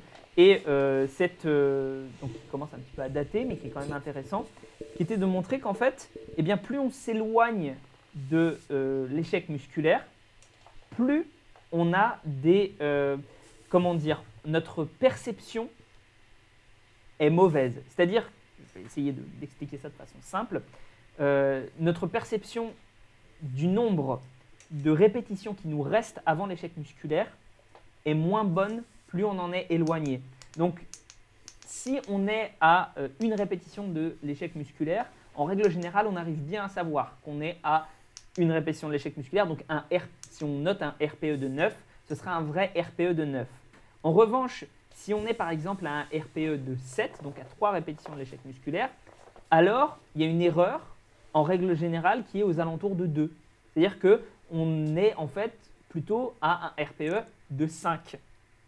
On a, euh, on, on a sous-estimé nos capacités de 2 répétitions en moyenne. Et si on est alors encore en dessous de ça, la différence augmente. Donc plus on est loin de, euh, de l'échec musculaire, plus, euh, enfin moins notre précision est bonne vis-à-vis de ça. Et j'avais trouvé son protocole intéressant, enfin le protocole de cette étude-là en particulier intéressant, parce qu'ils avaient aussi caché les poids aux pratiquants avec des sacs poubelles, euh, pour que les pratiquants ne puissent pas voir en fait le poids auquel la barre était chargée, et donc ils ne puissent pas se faire une idée du nombre de répétitions qu'ils pourraient faire avec ce poids-là. Et ça, je trouvais ça particulièrement intéressant. Alors, on n'est pas dans des conditions ultra écologiques du coup, parce que forcément, euh, à la salle, tu sais le poids que tu mets sur ta barre. Mais euh, au moins, je trouve que pour ce qu'ils voulaient quantifier, c'était cool. Et euh, il y a une deuxième chose qui est intéressante à noter, c'est que, enfin, deux autres choses qui sont intéressantes à noter, c'est que plus le pratiquant est expérimenté, plus dans, en termes de nombre d'années de musculation, hein, pas forcément dans le fait d'utiliser l'échelle des RPE, mais en termes de nombre d'années de musculation, plus ces estimations sont précises, euh, plus il sait à peu près où il est, de, à quelle répétition il est de l'échec musculaire. Et la troisième chose à noter, c'est que plus les séries sont longues, moins on a de, euh, de précision. Donc c'est-à-dire que, par exemple, sur une série de 8-10 reps, bon, la précision, là, on arrive à peu près à l'avoir. Et puis, euh, si on passe, il me semble que c'est au-delà de 15 reps, là, la, précision, elle, est, euh, elle devient, euh, même, enfin, on va dire, euh, même quand tu arrives à une répétition de l'échec musculaire, en réalité, tu n'es pas sûr d'être vraiment à une répétition, tu pourrais peut-être en faire deux ou trois de plus. Donc, pourquoi est-ce que je trouve ça intéressant? Parce que ça veut dire qu'en fait, et on a plein d'autres études qui commencent à le montrer, c'est pas uniquement sur ces deux études-là, mais ces deux études-là me servent à appuyer mon propos. hein. En fait, être relativement loin de l'échec musculaire, mais avoir la sensation qu'on en est proche, ça pourrait permettre d'avoir euh, des gains musculaires au moins aussi euh, importants que, euh, de, faire que d'aller à l'échec musculaire. Et je trouve que ça remet en fait en question une notion qui me semble beaucoup trop facilement adoptée de peut-être par facilité intellectuelle euh, dans les salles de musculation, qui est le no pain no gain. C'est-à-dire qu'on a beaucoup de gens qui vont dire il faut que tu pousses au-delà de l'échec, il faut que tu fasses des et c'est, je trouve, une vision court-termiste parce que en réalité, on s'épuise, on ne crée pas forcément plus d'hypertrophie.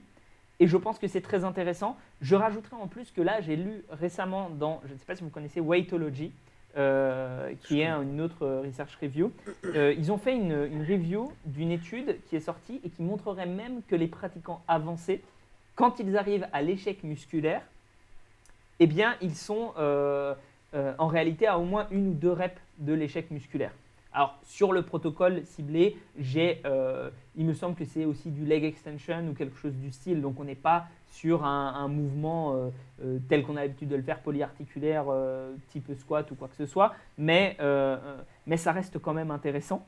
Et, et je rajouterais en plus de ça que les, on a, notamment Jeff Nippard en avait parlé dans une de ses vidéos de cette étude-là, et je l'avais lu aussi, mais je me souviens plus du tout du titre. Je ne suis pas Mathias malheureusement, et qui montre qu'en fait, quand on, on va pousser dans des conditions où on a des gens qui nous encouragent, eh bien, on va pouvoir pousser à l'échec. Notre échec musculaire, en fait, va se déplacer. Euh, C'est-à-dire que euh, on va, on n'est peut-être pas limité en fait uniquement par des facteurs physiologiques, mais aussi des facteurs motivationnels. Et, euh, et du coup, pour, pour faire un, un package de tout ce que je viens de dire là, on en revient à ce que je disais avant. Peut-être qu'en réalité, aller chercher le no pain, no gain absolument, c'est peut-être pas la meilleure stratégie à long terme parce qu'on va se, se. Tu vois, genre avoir un partenaire d'entraînement qui à chaque fois te, te force à aller le plus loin possible, etc. Bah, peut-être qu'en fait, tu vas risquer beaucoup de fatigue pour pas beaucoup plus de résultats. Voilà. Eh bien, mon cher Gaïs, la euh, littérature euh, t'accompagne. Parce que sur ma formation, sur la fatigue neuromusculaire, une des questions euh, auxquelles je réponds, c'est de savoir si c'est plus fatigant d'aller à l'échec ou non, comparé à un non-échec. Et effectivement, il y a quasiment 24 à 48 heures d'écart de récupération. Donc là, dans l'étude que tu cites, qui est celle de Santanelio, euh, sur la proximité de l'échec musculaire vis-à-vis des gains de, de masse musculaire, de taille de section du vaste latéral, Mm. en fait, alors, la remarque de Trexler d'abord, vis-à-vis de, de léger avantage de- d'aller jusqu'au non-échec. Zourdos, il me semble. Là. Euh, pardon, de Zourdos. Ah, attends. Non, mais en plus, je, je suis pas abonné à Mass, donc tu vois, c'est de. C'est de c'est vraiment- bah, mais, Ça, ça, je ne. Je... Il va falloir. Non, non, j'ai pas les sous pour ça. Mais on s'en fout, c'est pas le sujet. De toute façon, la remarque qu'il fait, ses c'est formations. Acheter ses formations. Exactement, Regardez, il en parle J'ai- là. J'aurai les sous au moins.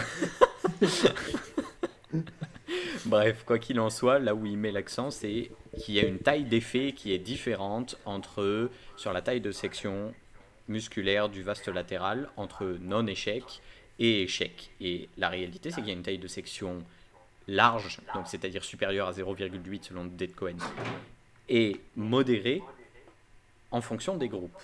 Mais en fait, si tu fais la différence entre ces deux groupes, elle est négligeable.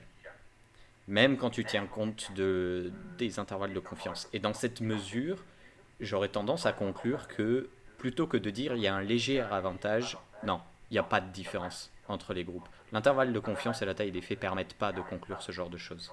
Même si statistiquement ça sort quand tu regardes qu'un seul groupe avant-après, quand tu regardes les deux groupes l'un par rapport à l'autre, on peut pas conclure à une différence qui, est, qui soit vraiment un léger avantage. Il suffirait de faire 12 semaines de protocole ou 24 pour que ces différences euh, se soient complètement euh, nulles ou alors à l'inverse euh, complètement éclatées. Donc ça, on n'en sait rien exactement. La seconde chose, c'est que dans ma formation sur la fatigue neuromusculaire, quand tu regardes un petit peu les protocoles qui ont été menés par plein d'équipes, il y a Pareja Blanco, mais enfin bref, il y a plein d'autres auteurs, il y a quand même entre 24 et 48 heures d'écart de récupération lorsque tu t'entraînes à l'échec versus non-échec. Et parfois, c'est 5 répétitions de réserve qui sont mis en avant dans les protocoles, parfois c'est un petit peu plus, ça dépend. Et donc, même dans ces conditions-là où le volume est identique, même à volume identique, il y a 24 heures d'écart. Là où on ne voit pas la différence sur les gains de volume musculaire dans l'étude de Santanelio que tu as décrite, c'est qu'il n'y a que deux sessions par semaine en, en- sur l'extension et sur le leg press. Donc en réalité, ils ont largement le temps de récupérer. Oui, Mais oui. si- C'est vrai, j'avais, Hmm. j'avais effectivement. Mais si demain, il y a quelque chose à, à faire avec ton entraînement qui dépasse les deux, euh, les deux sessions par semaine, trois sessions, quatre sessions, cinq sessions, si jamais tu veux vraiment t'entraîner à haute fréquence, alors dans cette mesure, tu vas devoir prendre en compte la fatigue neuromusculaire induite avec la proximité de l'échec ou non. Et dans cette mesure, il apparaît, et j'accompagne largement ton raisonnement, il apparaît beaucoup plus intéressant, plutôt que le no pain no gain, de se tenir un peu à l'écart de l'échec et de dire ok ma vision est sur le long terme je ne souhaite pas devenir musclé de toute façon c'est pas ce qui va se passer mais je ne souhaite pas devenir musclé dans les trois semaines qui suivent je souhaite devenir musclé dans les trois ans qui suivent tu vois. C'est peut-être un petit peu exagéré de ma part mais enfin il n'empêche que c'est quand même la vision que je trouve la plus intéressante Et je, te, je t'accompagnerai là-dessus. Et je, je dirais aussi, d'ailleurs, euh, même si on ne parle pas de ça aujourd'hui, euh, c'est quand même intéressant de noter que euh, sur la force aussi, c'est le- de plus en plus de, de preuves s'accumulent pour dire que aller à l'échec musculaire, c'est peut-être pas ultra intéressant et que c'est quand même peut-être plus intéressant de s'entraîner plus fréquemment, plus loin de l'échec musculaire. Mm. Et, euh, et je pense que, euh, parce que tu dis aussi euh, dans une optique où, parce que même si on parle d'hypertrophie, dans une optique où on veut faire du muscle, il faut peut-être, comment dire, se réfréner si jamais on fait plus de, de deux sessions par semaine. Oui, et je, je rajouterais que si on veut faire du muscle, passer un certain euh, évidemment de débutant, etc., peut-être que aussi il faut se dire que on a plus intérêt à faire plus de sessions par semaine. Euh, donc, l'un dans l'autre, on n'est pas. euh, voilà. Et puis, en plus, après, ça veut pas dire qu'il faut absolument dire à l'échec musculaire, il faut jamais y aller. Moi, je, je- pense que tu peux très bien, sur les exercices accessoires, à la fin, tu fais travailler des plus petits muscles, des. des enfin, voilà. Tu peux très bien te permettre deux, trois séries à l'échec musculaire. Euh, si jamais ça te motive, par exemple, et que tu te dis, ah, j'ai quand même envie de bien sentir à la fin de, que je suis claqué, ben, l'adhésion est quand même plus importante que tout. Euh, si jamais ça te motive, fais-le, tu vois. Mais ça ne veut pas dire que, euh, que ce soit le plus optimal. Et je pense que ça fait partie juste. Peut-être qu'en fait, on va trop dans cette direction-là en ce moment, et c'est juste pour ça que j'ai envie de le dire. On va vraiment trop dans cette direction de l'échec musculaire, l'échec musculaire. Nous, non. Nous, non, parce que nous, on est, on est un peu dans le. Je pense, hein, en tout cas, les quatre personnes qu'on est, et puis un petit peu le milieu qu'on fréquente, bon, c'est un peu les evidence-based, les gens qui, qui se renseignent au niveau des études scientifiques, mais faut pas se, se leurrer deux secondes. Le grand public, euh, la plupart des gens, le no pain, no gain, c'est encore très très présent. Quoi. On est bien dedans. Puis nous, on est né avec le mode sans échec. Pardon, j'hésite à la faire depuis tout à l'heure. Il fallait que je la fasse. C'est beau, c'est beau. Bien. On- ça pourrait presque, tu sais, faire une, une phrase à moitié philosophie de comptoir, tu sais, genre, il n'y a pas d'échec, il n'y a que l'apprentissage, ou des trucs comme ça, tu vois, mais c'est... euh, j'oserais pas, j'oserais pas me, me lancer là-dedans. Bah, moi, j'en j'en Je connais une, pour, euh, mais plutôt appliquée à la force, et c'est c'est pas de moi, ça vient de- d'un couple de Québécois qui sont powerlifters, qui s'appelle euh, Bimor Performance, et qui disait, Ah ouais. euh, je- il y, en a- il y a des connus, Brandon Hello. mais euh, qui disait tout simplement, en fait, qu'il y a une différence entre tester sa force et bâtir sa force. Et je trouvais cette phrase super intéressante. Parce qu'au final, c'est pas parce que euh, on s'envoie sur une RM qu'on progresse, loin de là. Et, euh, et justement, c'est peut-être plus intéressant de, alors pas forcément toujours diminuer son effort, mais peut-être le moduler pour pouvoir progresser. Alors le moduler, ça veut dire que, euh, alors soit sur un exercice donné, soit sur un groupe musculaire donné, on peut très bien euh, aller très très proche de l'échec un jour, et le lendemain, on va s'en éloigner relativement euh, beaucoup, justement pour réguler un petit peu sa, sa récupération, enfin la fatigue ou la récupération à la rigueur, ça peut être vu de la même manière, mais euh, au final, je trouve ça beaucoup plus intéressant même de le voir comme ça, parce que un, ça permet de quand même s'envoyer sur certains exercices euh, sans pour autant se cramer à chaque fois. À la rigueur, le principe du top set, back off set, c'est exactement ça. Euh, sur la première série, euh, bah, on met à peu près tout ce qu'on a, et on sait que de toute façon, l'effort sera moindre sur les séries suivantes. Et euh, juste, eh bien, moi je trouve que c'est très bien. Avant de conclure, peut-être qu'on peut prendre deux ou trois questions. Si jamais les gens dans le chat ont quelques questions, bah, n'hésitez pas à les poser. Euh, le mieux, c'est sur le thème de l'hypertrophie. Et puis peut-être qu'on précise des choses que vous n'auriez pas comprises parce que euh, ça peut être le, le problème. Euh, le problème, c'est euh, que on- quand on est entre nous, on comprend de quoi on parle. Et donc, du coup, peut-être qu'on vulgarise pas. euh, Oui, Assez. suffisamment. et De quoi? On, on vulgarise pas suffisamment, pardon, je t'ai coupé, excuse-moi. ouais, ouais, ouais, c'est ça. Peut-être qu'on. Mais de toute façon, c'est la première fois. On ne sait pas si, euh, si c'est, euh, comment dire, euh, quelque chose qui va se, enfin, qu'on va pouvoir améliorer derrière, si, si- en termes de, on va dire, de niveau de, de- de vocabulaire, de choses comme ça. Donc n'hésitez pas à nous le dire, n'hésitez pas à nous faire des retours et n'hésitez pas à nous poser des questions. Et puis, euh, je suis sûr qu'on va s'améliorer au fur et à mesure. Donc voilà. Et, euh, et euh, on attend vos questions. Et en attendant, euh, Mathias va nous expliquer une recette de clafoutis. C'est tombé comme ça. Alors, déjà, ce qui est sûr, c'est qu'il vous faut une cuisine. Donc ça, c'est la base. Euh, il vous faut un plat à tarte, à mon avis, un truc euh, qui ressemble à peu près dans le genre là. Vraiment, en plus. Il Un vous, moule faut, peut-être. il vous faut de la pâte, Hein, ça c'est sûr. Euh, et ensuite, très certainement des cerises, parce que c'est quand même meilleur un clafoutis aux cerises. Là, comme ça, je dirais qu'il faut des œufs. Vous avez, Du vous avez remarqué quand même que, et ça c'est beau, maintenant on a la clé. On sait ce qu'il faut faire pour faire faire ce qu'on veut à Mathias. Il faut lui faire une invective en live. Donc maintenant Mathias va me faire un virement de 100 000 euros. Alors, ton RIB, s'il te plaît, ton IBAN et ton. Alors, il y a Marine, y a Marine qui demande avec ou sans noyau les cerises? Moi, j'aurais tendance à dire sans noyau. Parce que c'est juste chiant à manger quand il y a les noyaux. Je, je passe mon temps à trier. En fait, quand tu tries, tu t'enlèves un petit peu aussi de bouts d'œuf, de bouts de pâte. C'est quand même assez dégueulasse. Donc, enlève, Ouais, la- enlève les noyaux. Enlève les noyaux. ouais, c'est- une bonne idée. Euh, alors, une- une question, une vraie. Selon vous, est-ce que c'est plus rentable de s'hypertrophier de partout à la fois avec du polyarticulaire ou alors isolé?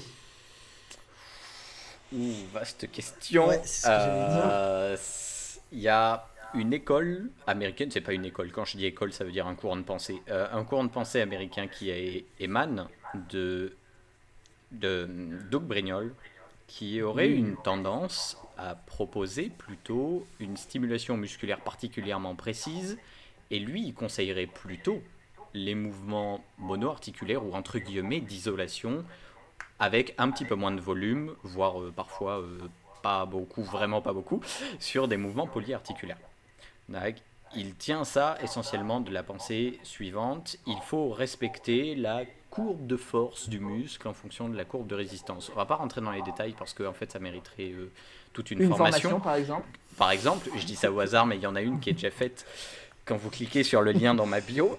Et. non, je. Je veux pas faire de. Comment dire Je spoil, tant pis, mais l'idée derrière, c'est que lorsqu'on compare les quelques résultats existants, lorsqu'on compare les résultats de la pensée de Doug Brignol, ou du moins des choses qui s'en euh, s'en rapprochent un petit peu, comparé à un entraînement beaucoup plus traditionnel, il semble pas y avoir de différence majeure entre les modes de contraction, ou entre les, manières plutôt de s'entraîner. Ça répond pas à la question du polyarticulaire ou de l'isolation, mais sur un même programme d'isolation, t'embêtes pas trop à devoir, entre guillemets, optimiser tes exercices. Et si je dis ça, c'est parce que la pensée de Doug Brignol, elle, elle a tendance à défendre que les exercices polyarticulaires ne sont pas optimisés, justement. Et comme ils ne sont pas optimisés compte tenu de la mécanique musculaire, alors il faudrait moins les faire et plutôt faire des exercices qui sont entre guillemets optimisés. Sauf qu'encore une fois, quand on compare des exercices qui sont dits optimisés ou des exercices plus traditionnels qui ne le seraient pas, en tout cas pas selon la pensée de Doug Brignol, on n'a pas l'air de voir de différence. Donc moi j'aurais tendance à dire fais ce que tu veux, mais bon. Alors moi, euh, je dirais un autre truc. Je pense que, en réalité, avant, j'étais plutôt en mode, bah fais ce que tu veux aussi. Euh, et je pense que c'est vrai euh, dans 95% des cas. Maintenant, euh, si jamais tu as vraiment envie, tu vois, de faire l'optimisation à fond, alors je pense qu'il faut faire des deux en fait, parce Mm. que euh, il y a des trucs qui sortent assez assez récemment, notamment une, une étude marrante sur le développé couché et la comparaison avec du triceps extension.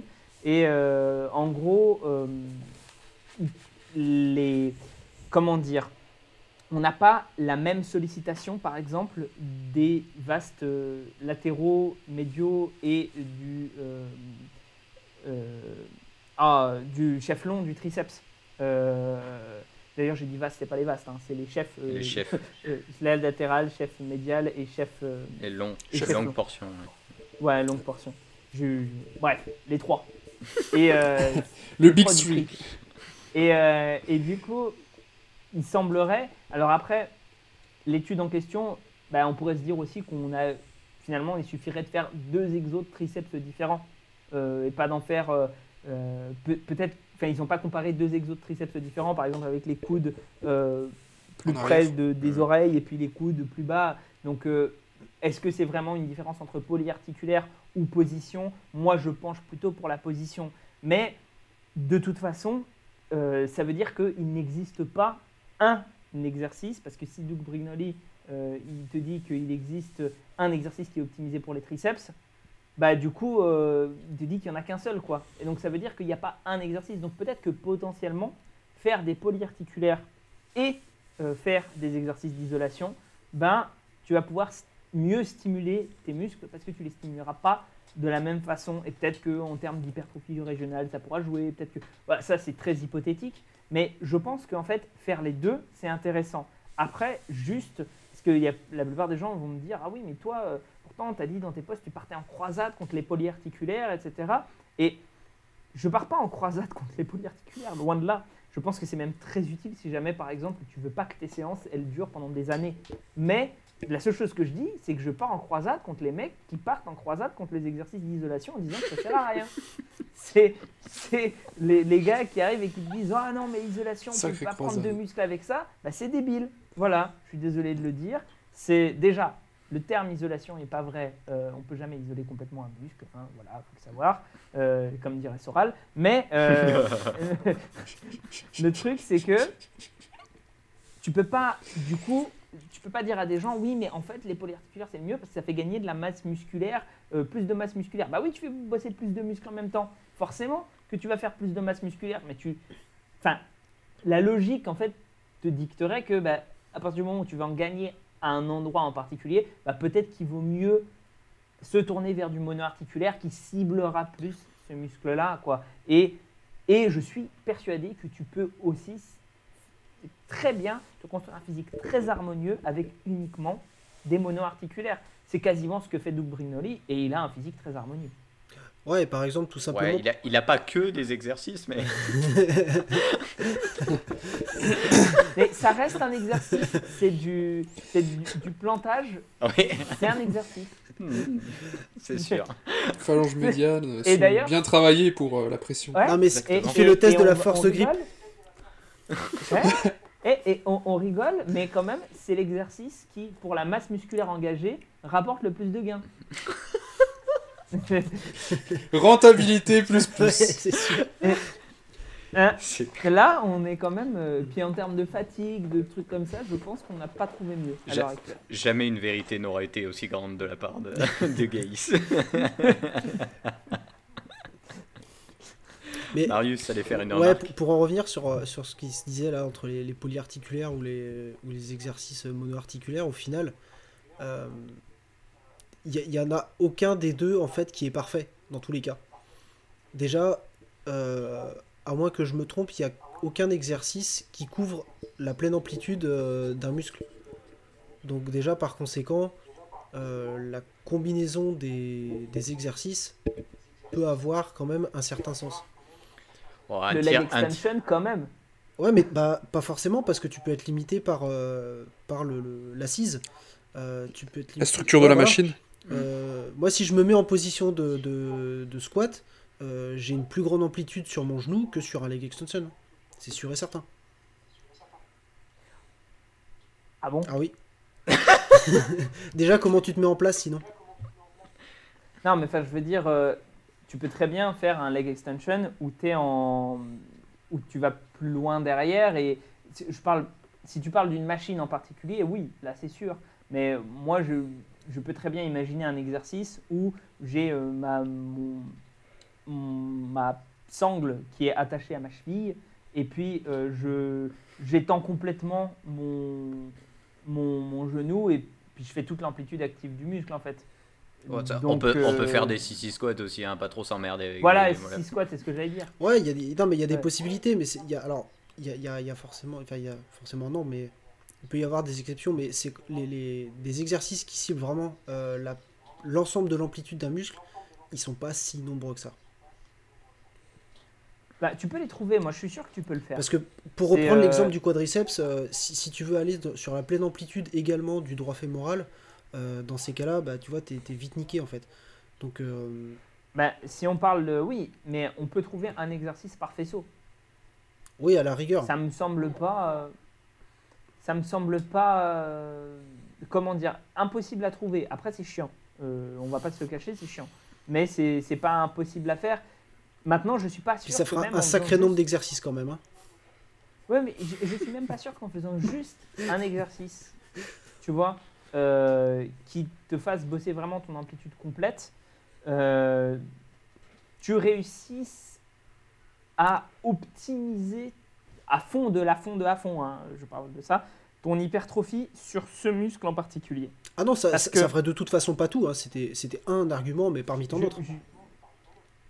Parce que, euh, notamment, euh, quand on parle euh, tu sais, de, courbes de résistance, machin, etc., bon, on va faire les Mathias, mais, mais le truc, c'est que je pense par exemple que, de ce qui a été montré, quand tu as l'emphase qui est plutôt mise sur les grandes longueurs musculaires, ben, tu as plus d'hypertrophie en, en série Oui. Ah oui. oui, c'est ça. Je- à chaque fois, je confonds entre série et parallèle, mais juste dans ma tête, hein, pas le, le- les, enfin, les termes, tu vois. Je sais ce que c'est, mais j'ai du mal à, à plaquer les termes sur le bon truc.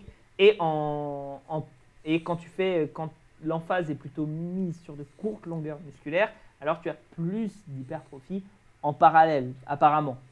Euh, donc, peut-être que même euh, via la courbe de résistance, on n'aurait pas une hypertrophie optimale, même si on avait un exercice qui faisait travailler sur toute la longueur euh, musculaire. J'en suis pas persuadé, mais, euh, mais en même temps, on a des, des trucs qui, qui, qui montrent un peu ça avec... euh, Enfin, pas vraiment. Non, c'est pas. elle je vois ce que tu veux dire, mais c'est pas la même chose. On en avait déjà un même, petit peu parlé. C'est Oui, oui, la, non, non. la pensée de Doug Brignol ne met pas en avant qu'il faille travailler sur des amplitudes relativement partielles, sur soit sur des grandes longueurs musculaires, soit sur Oui, des oui. petites longueurs oui. musculaires. Là, c'est ce que tu dis toi. Effectivement, dans ces cas-là, il y a une littérature intéressante qui montre que grandes longueurs musculaires semblent avoir de légers gains supérieurs comparés à des petites longueurs musculaires, mais qu'en plus de ça, les adaptations se font en parallèle et en série, alors que sur du concentrique ou sur des petites longueurs musculaires, c'est déjà un petit peu moins le cas. C'est Mhm. essentiellement du parallèle. Donc effectivement, il y a une littérature là-dessus, elle, est intéressante. D'ailleurs, euh, si, tu te fais chier en, sur tes entraînements euh, pendant le confinement, euh, la réalité c'est que préfère bosser sur les grandes longueurs musculaires si t'as pas la possibilité de travailler toute la... Oh, T'embête pas, hein, tu travailles quasiment que ça et en réalité, soit tu vas augmenter tes gains, soit tu vas les spécifier en distal avec une augmentation des sarcomères en série, soit tu vas maintenir ton niveau et dans ce cas-là, tu te seras entraîné d'une manière différente et puis basta. Au, au pire du pire, c'est un statu quo. Quoi. Ouais. C'est euh, et d'ailleurs juste euh, prenons une autre question, enfin l'autre question parce qu'il n'y en a qu'une seule autre. Euh, J'en ai une. Quand on parle d'hypertrophie, on sait que c'est une adaptation. Oh, ça, Donc oui. vis-à-vis de quoi? Ça oui, Oui, oui. Donc vis-à-vis du, du rep du RPE, je pense, euh, est-ce que le but de l'exercice change significativement les résultats de l'hypertrophie? Je ne comprends pas la question. moi non Moi non plus, je- j'allais la dire, j'ai pas compris la plus. question. Ah, j'a- Il y, a un- il y a un exemple juste en dessous. Exemple du mec qui s'entraîne en mode body et celui qui s'entraîne pour du sprint, en muscu toujours. Euh, c'est difficilement comparable parce qu'ils feront pas, ils feront pas du tout les mêmes amplitudes, ils feront, ils utiliseront pas la même charge parce qu'ils n'ont pas les mêmes objectifs. Mhm. Est-ce que sur l'hypertrophie ça va changer quelque chose? Waouh, c'est, c'est quasiment impossible à répondre. Ouais, ils auront- Je, je trouve qu'il y a Ah, tellement de je- choses différentes ici Ouais, euh, et- dans la manière Les de s'entraîner que. Est-ce que vous pouvez euh, reformuler la, ques- la, la- Là, je crois que j'ai la question, s'il vous plaît, parce que je l'ai pas comprise. Je, je crois que j'ai compris la question. Je crois que c'est euh, est-ce qu'on sait ce qui va, enfin, comment l'hypertrophie va se différencier Oui. pour deux types d'entraînement très différents. Est-ce que à l'heure actuelle, on a des éléments pour euh, montrer que, le, le- le- bah, par exemple, si tu t'entraînes comme un body, euh, tu vas avoir plus d'hypertrophie à, à, euh, tel endroit parce que tu fais tel programme. Et euh, si tu t'entraînes comme un sprinter, enfin, Alors. je pense que c'est ça. Ouais, ok. En comprenant la question comme ça, du coup, je reformule mon truc. Il y a une. Il faut, il faut comprendre que quand tu es bodybuilder, il n'y a pas d'études à ce jour qui suivent vraiment les individus sur très long terme. Des études qui existent sur des années, ça n'existe pas, euh, de- du point de vue longitudinal. Par contre, il en existe sur le plan transversal, c'est-à-dire que on peut prendre un groupe d'individus qui s'est entraîné pendant quelques années et un groupe d'individus qui n'est pas entraîné et qui sert en réalité de groupe contrôle. Il y en a une qui est sortie il n'y a pas longtemps, qui est celle de Madden Wickelson. Et celle de Madden Wickelson, elle tend à nous montrer chez des individus très entraînés, donc qui ont entre 3 et 5 ans d'expérience avec 3 fois minimum d'entraînement par, par semaine sans dopage. Donc c'est quand même, euh, c'était un critère d'exclusion. Ils ont tendance à montrer que certes, il y a plus de taille de section globale musculaire, ça c'est une évidence, mais l'hypertrophie régionale est identique au groupe contrôle. Autrement dit, la manière de s'entraîner du bodybuilding, qui est quand même essentiellement composé de contractions concentriques, n'a pas l'air d'impacter ou n'a pas l'air de modifier drastiquement la manière dont l'hypertrophie est présente tout au long de tes muscles. Et là, en l'occurrence, c'est quadriceps avec tous les muscles qui sont pris en compte. Donc, dans cette mesure, l'entraînement de bodybuilding a l'air de ressembler ou a l'air de mettre en avant que ce, ce que tu es maintenant en tant que non entraîné, tu le seras plus tard en tant qu'entraîné si tu es dans une optique de bodybuilding. Dans le cadre du sprint, j'en ai pas la moindre idée. La seule chose que je connais, c'est la longueur de fascicule au niveau des mollets des sprinteurs, qui est généralement plus longue ou plus importante que des individus qui ne s'entraîneraient pas ou qui feraient un autre type d'entraînement comme celui du bodybuilding. Donc là, en l'occurrence, mis à part ça, j'admets ne pas avoir les connaissances pour aller pour partir plus loin et mettre des différences d'hypertrophie entre deux modes de- de- d'entraînement comme cela. Je ne sais pas si les, connaissances euh, existent. Mais c'est trop individuel, je pense, non Ouais. C'est-à-dire que chacun va réagir différemment au type d'entraînement. Euh, faudrait, euh, faudrait des études sur euh, euh, déjà euh, des individus sur longue durée qui comparaient deux choses. Enfin, c'est, euh, ça a l'air compliqué comme protocole, quoi. Ouais, Euh, Ça, ça le serait, ça le serait de manière transversale, c'est possible, mais de manière longitudinale, il faut pas rêver. ouais, et puis d'autant plus que là on parle euh, d'un cas où on a quelqu'un qui pratique la musculation à but hypertrophique, donc qui n'a pas un objectif de performance et qui ne fait entre Mm. guillemets que de la musculation, et on a un sprinter Mhm. qui va donc faire sa, sa partie donc prépa physique euh, en musculation, mais Mhm. qui va aussi potentiellement courir. Et est-ce que la différence, est-ce que voilà, est-ce que la différence euh, Potentiellement, ouais. de, de structure, enfin, est-ce que la différence de résultat, elle est vraiment due à la partie musculation ou peut-être est-ce qu'elle est due à la course à pied? Enfin, Que ce soit en sprint ou en sport d'endurance d'ailleurs, ça on s'en fout, mais Effectivement. donc au final, Remarque, euh, remarque très pertinente. au final, on, on, on s- enfin, on Ouais. peut pas vraiment répondre. Ça à- devient encore plus compliqué à répondre. Et juste, euh, du coup, je vais, euh, pour qu'on puisse un peu traiter quelques questions, parce que là, il y en a qui arrivent. Ouais. Euh, alors, il y en a une qui sera très rapide, donc je vais la, je, enfin, je vais la lire et on va y répondre peut-être. C'est quelle place pour les sensations euh, dans l'hypertrophie? Euh, Je pense que, après moi, c'est mon avis, le fait qu'elle est rapide, c'est euh, juste parce que je pense que les sensations, c'est la relation corps-esprit, enfin, muscle-mind. Et je pense que, pour le coup, ce qu'on peut dire, en étant à peu près sûr, c'est que,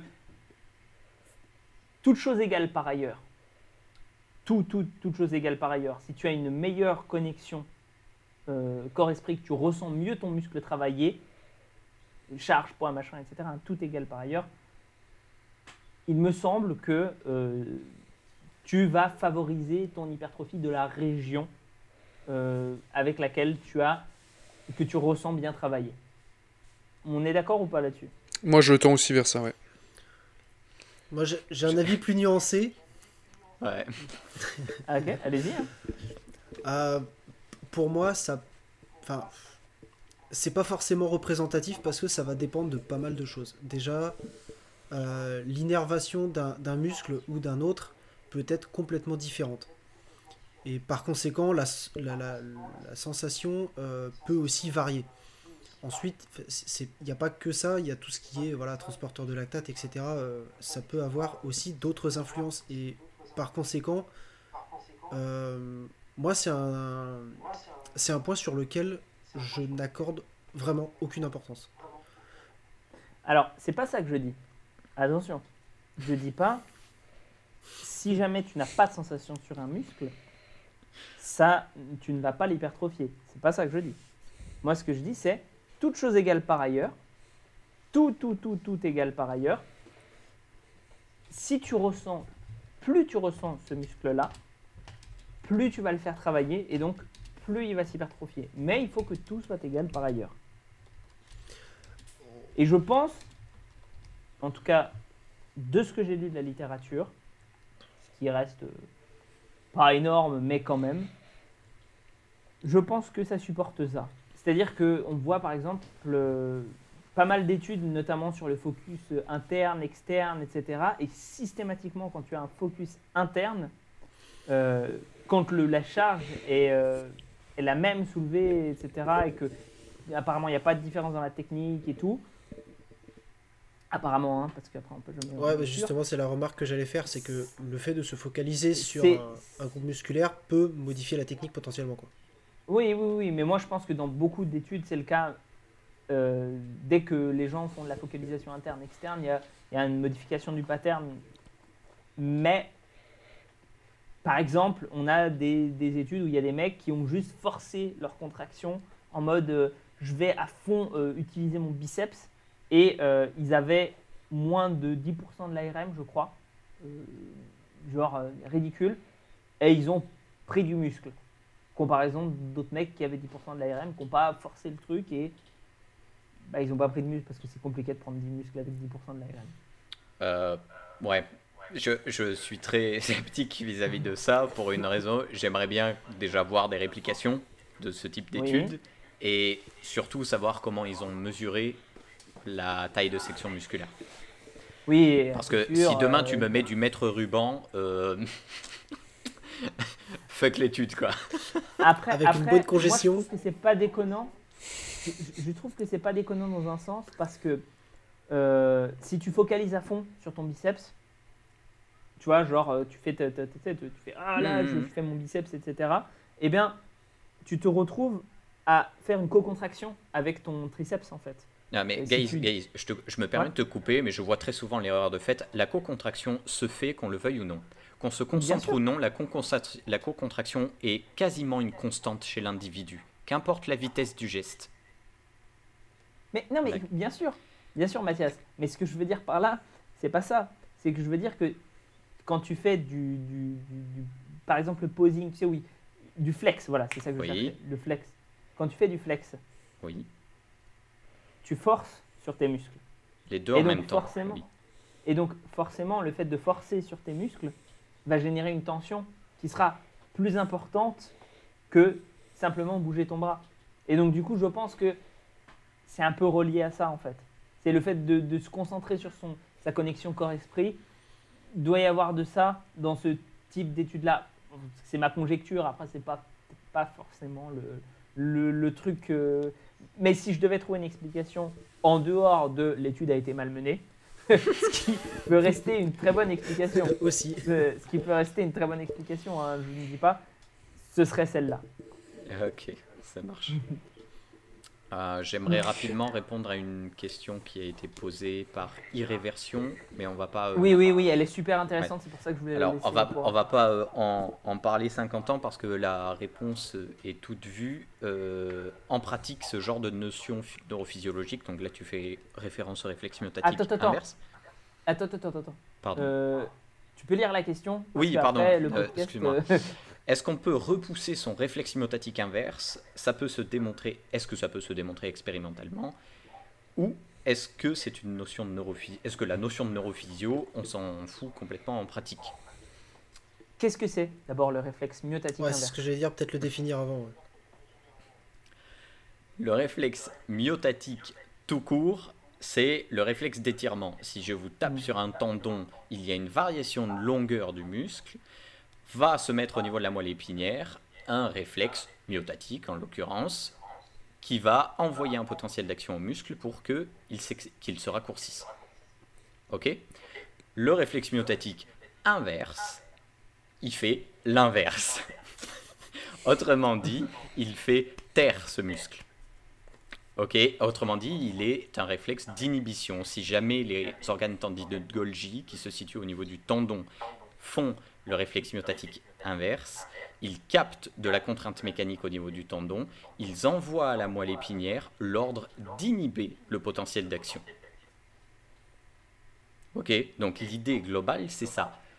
Il n'y a pas, euh, pour le moment, il y a pas. En fait, si tu veux, c'est un petit peu particulier. Je vais faire simple parce que ces, ces notions neurophysio sont assez complexes et ça demande de connaître euh, plutôt très très bien toute la mécanique, en fait, toute le, la tuyauterie qu'il y a au sein de la moelle épinière, du cerveau et du muscle.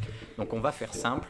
Il y a une manière de vérifier l'excitabilité spinale qui tient compte de, du réflexe myotatique et du réflexe myotatique inverse, en plus de plein d'autres réflexes. Et on appelle ça le réflexe de Hoffman.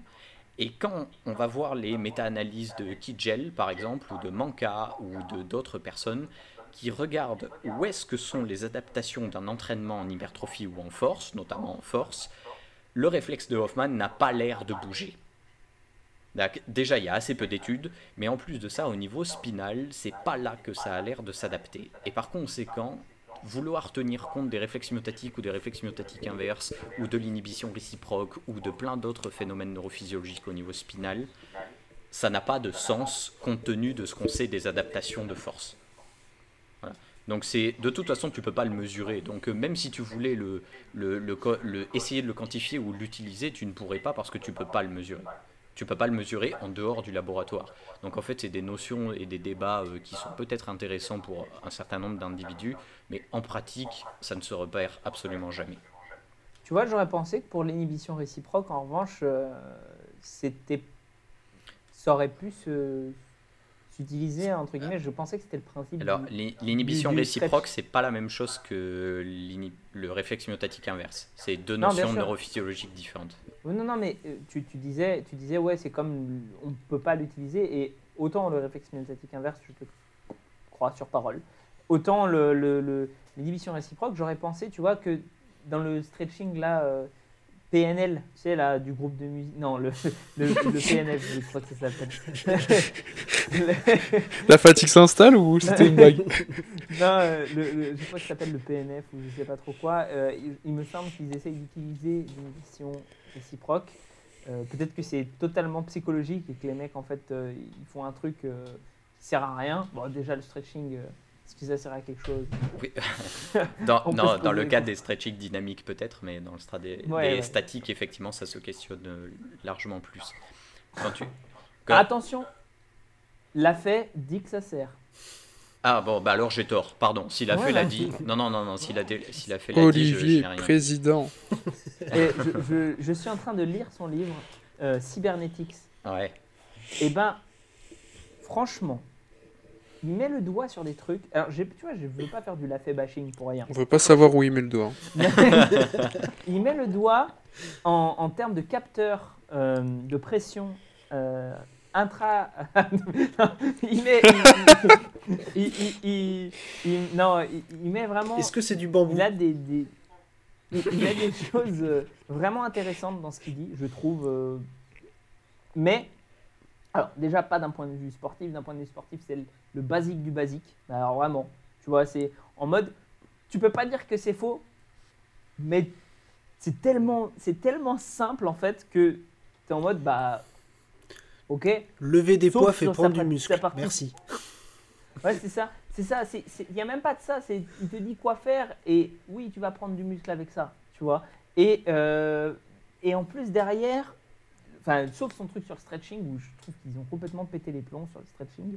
Ils sont en mode, waouh, c'est des piliers qu'il faut faire tout le temps ou je sais pas quoi. Tu, bon, calme-moi, calme-toi, mec, c'est bon. Et, et encore que c'est même pas si, si mal fait que ça, mais ça m'a un peu sauté au, au visage. En revanche, ce qui est ouf, et voilà, je vous le dis, je sais pas pourquoi je parle de la fin, mais je vous le dis, si jamais un jour vous lisez ça, vous aurez vraiment l'impression que de vous faire endoctriner. C'est-à-dire que le gars t'explique des trucs qui sont même pas faux. C'est-à-dire qu'il est vraiment, euh, il a très bien compris le, problème du no pain no gain de- dont je parlais justement, etc. Je trouve qu'il a, été assez fin dans son analyse et tout. Mais déjà, c'est un livre qui est rédigé par cinq personnes. Tu n'entends que Olivier l'a fait dans le bouquin, dans le style d'écriture et tout. Tu te dis, c'est, incroyable. Ces gens-là sont formatés, quoi, limite.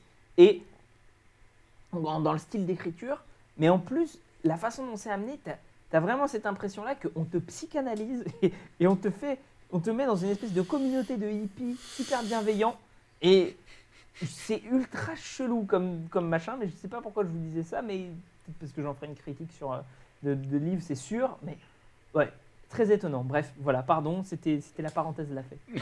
Gaze finit à s'entraîner au poids de corps maintenant. C'est ça. Non, non, Avec des chaises.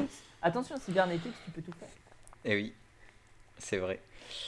Euh, non, pour, pour revenir très rapidement sur ce que tu Oui. nommes comme inhibition réciproque, c'est une inhibition qui, est, qui apparaît moins présente lorsqu'on essaie de la quantifier, lorsque on se retrouve sur des courtes longueurs musculaires sur le, sur le muscle antagoniste.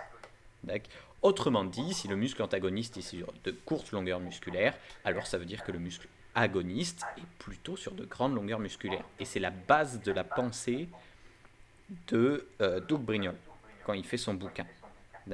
Simplement, encore une fois, quand bien même le principe émis par Doug Brignol serait vrai, à savoir celui de l'utilisation de l'inhibition réciproque, en pratique, ça ne se vérifie pas. Donc tu peux mettre tous les mécanismes sous-jacents que tu veux, ça change rien parce que en pratique, il faut par l'expérimentation vérifier si les mécanismes sous-jacents que tu as mis en avant se vérifient. Si en pratique ça ne se vérifie pas, alors c'est que tes mécanismes sous-jacents soit sont faux, soit n'ont pas d'influence majeure sur les résultats que tu es en train de, de mesurer. Donc là, en l'occurrence, je, je partirai plutôt sur la deuxième hypothèse. La neurophysiologie telle qu'on la comprend au niveau spinal n'a pas l'air d'avoir une influence majeure sur les gains ni en hypertrophie ni en force. Je. Super. On prendra. Non, mais je veux dire, on prend une dernière question. Et ensuite, je pense que on, on laissera euh, tout le monde là. Et donc, ce sera la question de Enzo Barbe. Euh, utiliser l'instabilité pour diminuer les répétitions a-t-il autant de bénéfices qu'augmenter la charge? Ça peut être pratique en ces temps de confinement. Et j'ai mon opinion là-dessus, mais j'ai déjà beaucoup parlé. J'ai la réponse. Alors, Eh, Enfin, non, j'ai mon opinion. moi, moi, j'a- j'avais lu la euh, question et, euh, et je la trouvais intéressante. Euh, en fait, pour moi, ça fera, ça n'aura pas du tout le même effet. Euh, pour une raison très simple, c'est que tout simplement, ça ne va pas nécessairement cibler les mêmes muscles. Euh, Il y a une différence entre les muscles effecteurs d'un mouvement et les muscles stabilisateurs. Et travailler les uns ne va pas forcément travailler les autres. En plus de ça, on va plus finalement travailler notre équilibre que euh, l'hypertrophie ou la force, selon l'objectif qu'on a. Mhm. Donc, Même voilà, c'est, c'est pas- par exemple, euh, faire du pistol squat, euh, ouais, ok, c'est, c'est une solution quand on n'a rien d'autre. Euh, par contre, je, j'ai encore jamais vu quelqu'un avoir des cuisses vraiment énormes avec juste du, pi- du pistol squat euh, par rapport à quelqu'un qui fait, euh, qui fait voilà, soit de la, de la presse à cuisse, soit du squat ou ce genre de choses. Parce que Ouais, tu dis ça parce que tu sais pas faire les pistol squats, mais bon. eh ben, je, je te filmerai ça. Il n'y a pas de problème.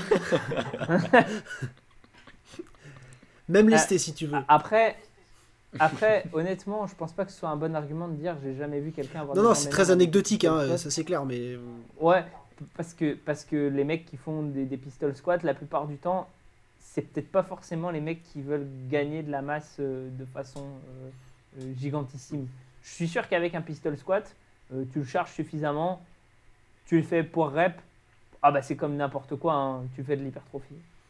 C'est, Ouais, non, mais, à mon mais avis, bien sûr, bien sûr. c'est- Hein. Euh, Ah, ça, c'est indéniable, mais est-ce que c'est le meilleur moyen, la meilleure méthode Ouais, voilà, Euh, Je suis pas persuadé ça par dépend, contre. ça dépend, ça dépend ce que tu as à disposition. bah, pour, Moi, Ouais. Après, que- voilà. Faut remettre le contexte pour en. revenir, Ouais. pour revenir à la question. euh, On est d'accord sur ça. Moi, je- plus- plutôt que de, de modifier en fait la stabilité de l'exercice, euh, je privilégierais, privilégierais quand même le fait d'augmenter la tension mécanique ou le volume d'entraînement sur, euh, sur Mhm. le- le- l'exercice en question, enfin, ou le muscle en question. Mais euh, rendre la chose instable, honnêtement, pour moi, c'est pas, c'est loin d'être la meilleure des idées. Bah, je comprends pas pourquoi venir toucher à ce paramètre de stabilité pour l'hypertrophie, euh, quel en serait le- Moi non plus, en fait, mais euh, l'intérêt. Alors, si vous avez une réponse, les gars, sur ça, ça pourrait être intéressant, mais moi, je j'en vois pas trop l'intérêt. J'ai déjà vu passer des études sur la force max, euh, entraînement euh, instabilité versus entraînement stable. Sur des individus non entraînés, ça semble donner les mêmes résultats. Donc, euh, tu fais, grosso modo, c'est tu fais ce que tu veux. Mais est-ce que ça veut dire que chez un individu entraîné, notamment par exemple vous qui avez l'habitude de faire du powerlifting, ça changerait quelque chose? Je reconnais que je suis peut-être un petit peu plus sceptique. Je reconnais que dans cette je vois pas l'instabilité comme le paramètre majeur de l'hypertrophie. Je crois qu'il y a d'autres choses à faire avant de se préoccuper de l'instabilité. quoi. Ouais, Ouais, et- je pense aussi. Pour, pour reprendre un autre exemple, euh, au final, si on part par exemple d'une, euh, d'un exercice comme la presse à cuisse, quelle, euh, quelle charge on peut y mettre? Euh, Et puis maintenant, on le compare à un squat guidé et ensuite à un squat euh, non guidé, puis à euh, un squat unilatéral. Est-ce que, est-ce que le fait de enlever du coup un, un paramètre de stabilité nous permet de garder la même charge? Bah bien sûr que non. Et Non, mais tu pourrais quand même t'amuser à quantifier le volume et à faire en sorte que l'ensemble des protocoles ait le même volume. ouais mais tu, tu- enfin prends ta 10, ta 10 CRM au, au squat et ta 10 CRM euh, à la presse. Ton, ton volume euh, finalement il, il sera quand même radicalement différent. Mais- Ouais, bah, sauf si je rajoute des séries. Ah ouais, mais là dans ces cas-là, tu, tu joues sur d'autres paramètres comme les temps de repos, etc. Ben, ouais, tout à fait. Ouais, tout à fait. Donc Ouais. euh, C'est pour ça que c'est pour ça que la rema- nos remarques se rejoignent, c'est-à-dire que c'est ça nous paraît pas être la variable la plus pertinente Non, dans non, le cadre pas. de Ou l'hypertrophie. tout simplement euh, faire un exercice en, en unilatéral ou en bilatéral. Euh, effectivement, la, la, la, co- la- la comment la commande motrice sera peut-être plus importante en unilatéral, mais c'est pas pour autant qu'on lèvera euh, au moins 50% de ce qu'on fera en bilatéral. Je prends par exemple un, le- le- un développé couché, euh, si on le fait à la barre ou aux haltères, euh, on, on lève toujours plus, plus du double de ce qu'on met dans une main avec les deux mains. Justement parce Et qu'il y a la stabilité. juste, juste un petit truc euh, aussi auquel je pense, c'est là-dessus par exemple que les EMG, à mon avis, peuvent être très trompeurs. Parce que quand tu fais un exercice où tu es moins stable, en règle générale, tu vas avoir plus d'activation EMG. Bah, bien sûr. Mais ça ne veut pas dire que tu as plus de potentiel d'hypertrophie. Et c'est là où je vois par exemple beaucoup euh, d'Américains, notamment, qui ont repris cette étude-là où tu avais les pieds au sol sur le bench et les pieds relevés sur le bench, et tu as plus d'activation des pecs, les pieds relevés, et il y en a plein qui sont allés en mode, eh ben, euh, du coup, ça peut valoir le coup de faire les pieds relevés, euh, son bench, euh, parce qu'on a plus d'activation. Et euh, si jamais on a moins de charge, bah, peut-être ça vaut le coup de le faire les pieds relevés. Et j'étais en mode, bah non, ça vaut pas le coup en fait. Quitte à faire ça, autant trouver d'autres exercices qui t'amènent plus de tension. Mais euh, c'est, enfin, pour moi, ça n'a. Après, je ne sais pas hein, ce que, que vous pouvez en penser, mais moi, ça m'a toujours semblé être un, un non-sens. quoi. C'est pas parce que l'EMG te dit que tu as plus d'activation que tu fais plus de tension. Euh, toujours semblé, je ne veux pas abuser non plus. Il y a des, vous pensez des trucs de l'EMG à un moment. Mais ce que je veux dire c'est que dès que j'ai vu cette étude-là, ça m'a semblé. Ça m'a rien semblé prouver du tout. Moi, je suis assez d'accord euh, avec toi. hein. Moi, je pense que. je- je- moi, je serais un peu plus euh, directif en mode. euh, je me poserais même pas la question de est-ce qu'il faut euh, relever les pieds ou pas. Je passerais directement sur, par exemple, une machine convergente où, où je travaillerais carrément sous. Enfin, j'irais chercher plus d'efficacité que de me dire est-ce que si je relève les pieds au bench, bah, c'est mieux ou pas? C'était dans le contexte du confinement. Donc c'est vrai que passer sur une machine convergente dans le contexte du confinement, c'est quand même compliqué. Mais, mais moi, je me dirais, tu vois, tout bêtement, bah, pourquoi pas passer au, euh, à des pompes euh, avec euh, tu sais, des pompes euh, variations où tu es plus sur un bras. Tu vois, euh, avec, avec de la charge sur ton dos. Type, voilà. On sait que les pompes, ça développe très bien les pecs. Tu mets un- une variation où tu mets plus de poids sur, sur un bras. Bon, bah moi, j'aurais plutôt tendance à dire, euh, vaut mieux aller chercher ça pour faire ta surcharge plutôt que, que de prendre un- une barre à vide à 20 kg et te dire, ah, je vais relever les pieds. Enfin, moi, c'est mon avis. Après, euh, Je le rejoins. Ouais, bien sûr, et, même par exemple passer sur, euh, passer sur des pompes aux anneaux ou ce genre de choses, euh, à la rigueur, pourquoi pas? Parce que justement, bah là, tu peux l'avoir ta convergence. Enfin, si tu places judicieusement tes Ouais. anneaux, tu peux l'avoir. j'aime bien les anneaux pour ça aussi. Mais euh, c'est vrai, c'est vrai que après, ça reste des options. Et effectivement, dans un contexte de confinement, euh, bah, l'objectif à un moment donné, c'est de chercher à, à complexifier son exercice euh, d'un point de vue euh, stimulus, mais pas forcément d'un point de vue euh, difficulté de mise en place. Et c'est ça qu'il faut comprendre. C'est pas parce que on fera un squat unilatéral sur Bosu que ça va nous améliorer notre, enfin voilà, notre Eramo squat euh, post-confinement. Loin de là. Ça, c'est sûr. Le, le- le- C'est sûr. D'ailleurs, on n'a pas parlé de ça, mais les, les- la transférabilité de l'instabilité, euh, compliqué, à moins, à moins de vouloir faire du cirque, compliqué. Non, mais je crois, je crois qu'on est tous d'accord pour dire que l'instabilité, c'est pour les fiottes. Donc, La conclusion est radicale. Ouais, et alors après, juste, hein, on va euh, quand même poser les bases là-dessus. Euh, je- Mathias n'est pas homophobe du tout, sinon nous n'aurions pas cette, relation euh, euh, homo-érotique entre, entre. C'est- Voilà. Non, Aucun- non, loin de là, ça, ça ne reste ni plus ni moins que des blagues. Ouais. Jamais, jamais plus. Non mais je, je- je préfère préciser ça parce que alors euh, ah tiens Ah, t'es a- devenu gigantesque Mathias. Oui, mais c'est parce qu'on a Euh, perdu Steven. Ouais, mais parce que je crois euh, que Steven a disparu. Ah oui ça doit être pour ça. c'est probablement pour ça. pour ça. C'est vrai que de mon côté, vous avez Eh un ben, peu grandi aussi. Euh, ouais, et ben, ça, ça va nous donner une très bonne occasion de conclure le live, la disparition de Steven, euh, sur une note de mystère. Et Ouais. euh, qu'est-ce qui lui est arrivé? On ne sait pas. Vous le découvrirez dans le prochain épisode. N'oubliez pas que pour voter pour Steven, tapez 1 au 3636. pour Baptiste, le 2 au 3636. Et si vous voulez que Gaïs arrête les lives, c'est le 40 au 3636. Alors, plutôt que faire ça, si vous voulez que j'arrête les lives, vous voulez m'envoyer un message fort, faites-moi un don sur Tipeee de 100 euros ou plus. Message fort, je l'entendrai. Si tous ceux qui sont présents font ça, je considérerai d'arrêter les lives. Voilà. T'as oublié de euh, préciser la Il me semble périodicité. que c'est. euh, Ouais. Ouais. Et, et puis, euh, bah, passez une, une, une bonne soirée, euh, Yes. tous les viewers du live. Et, euh, et puis, j'espère que ça vous aura plu. Euh, comme on dit sur ma chaîne, prenez soin de vous et à la prochaine. Et le live sera disponible de toute façon en replay sur Twitch. Mais surtout, euh, Marius va s'occuper de nous faire un montage aux petits oignons avec peut-être des voix qui seront d'une plus grande qualité en mode podcast. Et on vous tient au courant pour ça, enfin je vous tiens au courant pour ça. Je vous rappelle les réseaux de nos quatre compères. Euh, Steven qui est parti, euh, qui nous a laissé parce qu'on était définitivement trop mauvais pour lui.